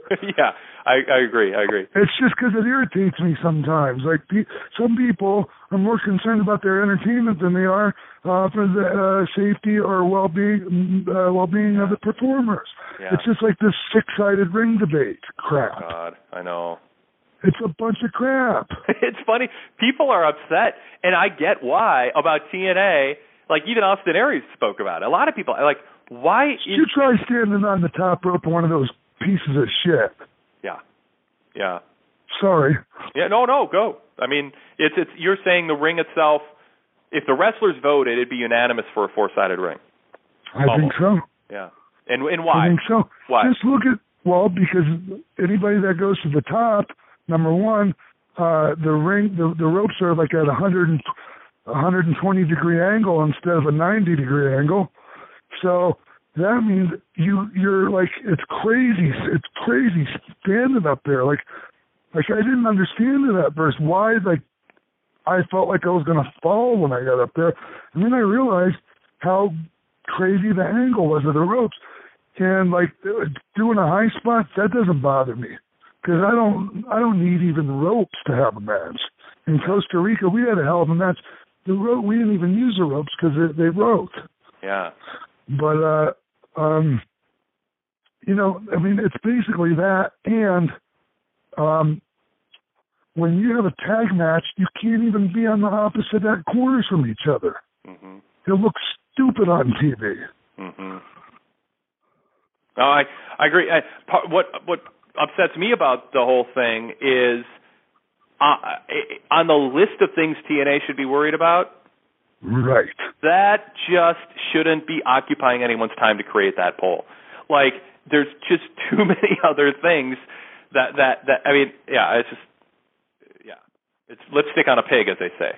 No kidding. That's what I said. I said four or six how about good or bad wrestling show? Yes. Yes. Yep. Yep. Um, Seth Rollins and Dean Ambrose. We talked about Roman Reigns, and you know he's got a lot to prove, but he's a, a good bet. But uh, Seth Rollins and Dean Ambrose. What do you think of them? I know you saw them in developmental, and uh, how, how do you think they're coming along, and what's their upside? Um, I think what you know, uh, it's always it's always tough when you break up a hot act. Yeah. You know, look what happened with, with with DX. You know, I mean, luckily I broke when Hunter turned on me. Um, I, I they they they threw me with uh they threw me the bone with Kane, um, where, where we had. A, I was really extremely happy with my run with Kane yeah. as as as a tag team, and then it worked worked out fantastically, and I love him. He's my favorite partner. Um, uh, but th- those guys, uh, I think they'll both do just fine on their own because they both have. Uh, Ambrose has a really unique uh, interview promo style. Yep. Where he talks, um, and uh, and and Seth doesn't suck on the mic either. And I I, I think the more you the more you get given the mic, the the better you get. You know, Yeah. it's just like exercising or you know practicing things. Yeah. And uh, um, hopefully they have the right people on their side in you know the writing meetings, and uh, they get the opportunities because they'll both be just fine if they get if they get given the opportunity. You know, if they don't just get lost in the shuffle. Well, I pray to God it doesn't happen because they're both way too good. You were really high. Um, well, you're, of the three, let me ask this: of the three, who who do you think has the best chance to be a successful centerpiece star five years from now? I already said Roman Reigns, like from the time they got together, and I still go with that. And- but and- um, and- but, well, there- why but, why is that? but I could be so wrong. I, I could be totally wrong. Yeah, and, and I get that's what I like. Is it a case with Michaels and Jannetty where you just kind of know? Yeah, just one guy's going to be there. You know, just it's it's hard to say why other than the it factor. It's you know who it's going to be. It's going to be the one that wants it the most and is willing to go to greater lengths to get it. And that means whether that means stepping on somebody's toes on the way up, uh, or whatever. Yeah. So what what Seriously, advice? that's what it takes to to really make that top top spot. There's other reasons besides like me being you know a, a disciplined bomber or whatever that I didn't go higher than I did and and uh um oh hell I lost my brain fart brain fart alert. What did what did you if you remember your thought jump back in with it? But what what did you see in Roman Reigns early on that that, oh, I know what I was going to say. I wasn't willing to go to. I wasn't like, like I wasn't willing to go in and, and and bury somebody behind their back, or I wasn't willing to do a lot of things. I wasn't ruthless as I as I could have been. Yeah. You know. Yeah. I was a rep, I was a rebel. I wasn't afraid. You know, I stuck up for myself. But there are certain things that I just wouldn't do. Like, you know, uh I wouldn't go there. and I'm not going to go into detail on what those things are either. Sorry. what the things are that you that you have to do. that I wouldn't that I wasn't willing to do. And there Uh. and you know, and there wasn't anything like I didn't even mean to make anybody go like use their imagination because I just mean, you know, just being ruthless. Yeah. You know, like I guess I, I Well, what what things know. does Vince McMahon admire and look for that some that some just decent people might think would be the le- most unprofessional thing you could possibly do to get to the top? What are things that Vince McMahon looks at and goes, "Oh, man, that guy wants it. I, I this this is I like this guy." Well, number, I mean, obviously being in shape is a huge part of it, but it's weird with Vince because it can be any qu- quirky thing. Like, um, wow, that's a hell of a question. Wait, can you have to ask Vince that question? I mean, as as well as I know, like, and and that, and as well as a lot of people might know Vince. Like, honestly, I think, you know, besides the big having a great physique, like uh he respects somebody that has a set of balls on him. hmm You know? That that's what I'm Um, getting at. That's what I'm getting at. How does a re- are there examples? You don't have to name a name, or you can if you want. You don't have to. If you don't. Where some there's examples of guys who showed Vince that that as Ruth, Vince called it ten years ago, ruthless aggression behind the scenes. What does Vince mean when he uses that abstract term? Where some people succeeded by taking concrete action to show ruthless aggression behind the scenes. What are there examples you can recall of people being ruth having ruthless aggression? Mm, What did Shawn Michaels do? What did Steve Austin do? What did Triple H do before? they got over. That's that's they got over. They I'm not yeah. Yeah. And Sean was really got away with talking events like nobody I've ever seen. You know, yeah. I, I, yeah. You know, I don't Yep. know. Yeah. There's some answers. There's some questions that I can't. I just. I'm not going to just make up an answer just to seem to sound like I know the answer to it. You know, I mean, honestly, Wade, I don't know. I, I can't put a finger on on exactly those those things. I mean, I know it in my like head, but I can't. I mean, sometimes it's hard to just spit that out. You know, Yeah. What what did you see in Roman Reigns early on? just how uh, not his natural uh aura about him. Yeah. Just not. I mean, he's very. He's a pretty quiet guy, actually. You know. Yeah. And uh, um, his his look, and uh, the fact that he's is athletically gifted, and and that he's Samoan. I've never met a Samoan that couldn't couldn't go out there and work. And and part of it is like he's, he's the guy. So many people said this, but Scott Hall has a lot, which is you got to be a guy who girls want to date and guys want to have a beer with. And, Yeah. and Roman hits that criteria in a way that John Cena does not. Yeah. Yeah. Yep. He might. He he might actually cross be a little too much with the girls, but yeah, he's still the guy. Still think he's a badass. Yep.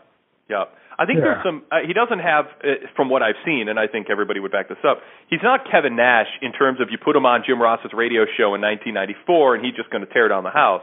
That's not Roman Reigns. But from what you've seen, he's a quiet guy. But does he have a good promo in him? Because I think he has some of Kevin Nash's qualities. He's not as tall, but he's not. He there's that kind of walk in a room, you own the room, and there's a cool, cool. Called guy back holding court, Wade. yeah. So so Reigns though doesn't have to be Curt exactly- Hennig was good with that. Yeah. And and and and I've seen Curt Hennig at you know we used to do the, the sports bar interviews for the AWA. They'd go to Champs Champs and Richfield and Verne Gagne and Greg would be there. They'd promote the shows, and yeah, you knew where Curt was. The the room revolved around him, even when you know he wouldn't give me the time of day when I tried to talk to him. The room revolved around. Right. him. Exactly. Um, and and you know he gave that aura. Uh, Did, does Roman Reigns have that in a way that others do, where and that where he's aware of it too, and he can turn that into something on camera that works? Uh, I don't think he was necessarily. I think I'm not. Honestly, I think I might have been the first one to make him aware that they were that he was a kind of a blue chipper. Yeah. You know, he didn't really think. I think he didn't really think. I think he was wondering when the hell they were going to do something with him. yeah. You know, um, I think he might have been getting a little discouraged there, a little, you know, frustrated. Yeah. And I just told him, hey, don't worry. Would you? Trust Would me, you? you're gonna you're gonna you're gonna be a big star, man. Just don't get into you know don't screw up. I- I- would you worry? That, where do you worry the most about him in terms of what category you have to, what check box, check mark, what box you have to check to be a top star? Promos, uh, ruthless aggression behind the scenes, managing his career well, in ring performance, uh, durability. Like what what box on the sheet that top stars have to check are you most concerned, or has he not proven himself at least to you? uh, he needs. I well, he hasn't had a chance to yet. All, well, that's, altogether. but where where are you most concerned? I don't. It doesn't mean you you are you you think he's going to fail, but where have you seen the least evidence or proof that he's going to check that box? his I, I I his connection with the damn my phone keeps going off and I know it's Scott. Oh, Scott's been killed. He's been blowing my phone up like for the Oh. past half like half an hour as I've been on on this. we'll go. Um, well, we can do a wrap up, and you can take it. Yeah, what would um his connection with the people Yeah. Yep. in the ring. Yeah. We got to we got to see if that clicks when the when the red light is on, so to speak. Right. Yeah. All right. Cool. Exactly. Well, Sean, you I don't want to over overstay. Uh, I don't want to Yeah, it's time to call. time It's time to take it home. Yeah, there you go. time to ride off into the sunset, as Steve Austin says. Time to take it home. Yep. Sean, thanks for your time. This is great. I time flies when we're on doing this, and I could talk forever with you. Um, yeah, man. Yeah, it's fun always. absolutely. Appreciate it. Uh, go uh, have a good good show and a good weekend and a good time, and and uh, we'll try to have you back on soon. Thanks, Wade. It is, you know, as always, man. I enjoy talking shop with you. Excellent. Thank you so much. Really. Hope to see you soon, buddy. Absolutely. Yep. As always. Cool. All right. Thanks uh, to the VIP members for joining us here on the VIP After Show. We got a lot more, lot more time with Sean today than I anticipated, given that he's got stuff going on tonight and this weekend. So uh, yeah, um, good stuff. Appreciate your feedback, and uh, we hope to have him on again sometime. So thanks for your support of VIP, and until next time, Wade Keller signing off.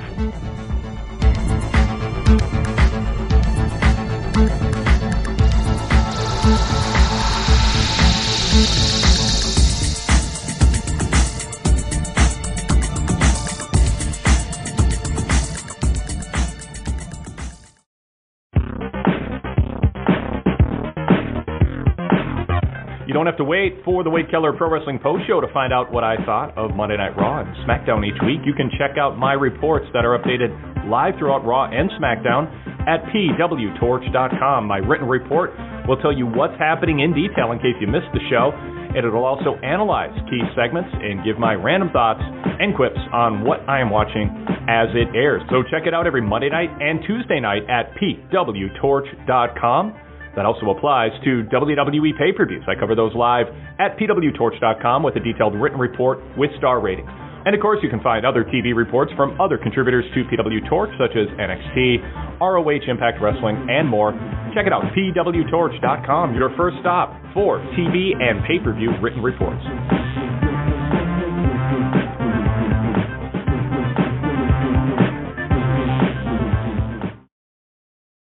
Are you disenfranchised with Raw and SmackDown Live every single week? Of course you are. You're not alone. Those shows are chasing away viewers in droves. Some might even say the shows are as bad as they've ever been, which is why this is a great time to get hooked on the Solomonster Sounds Off podcast. Why? Because I watch Raw and SmackDown every week, so you don't have to. But I also get to watch a lot of great wrestling from NXT and various other promotions, AEW. This is a fun time with AEW coming soon to TNT. It's never been a more fun time still to be a wrestling fan. Lots of great stuff out there to cover. I also take mailbag questions from my audience listeners. We talk about classic wrestling content as well. Each and every Sunday, the podcast drops on iTunes, Stitcher, Spotify, iHeartRadio, and all major podcast platforms. That Solomonster sounds off each and every Sunday on the Solomonster.com.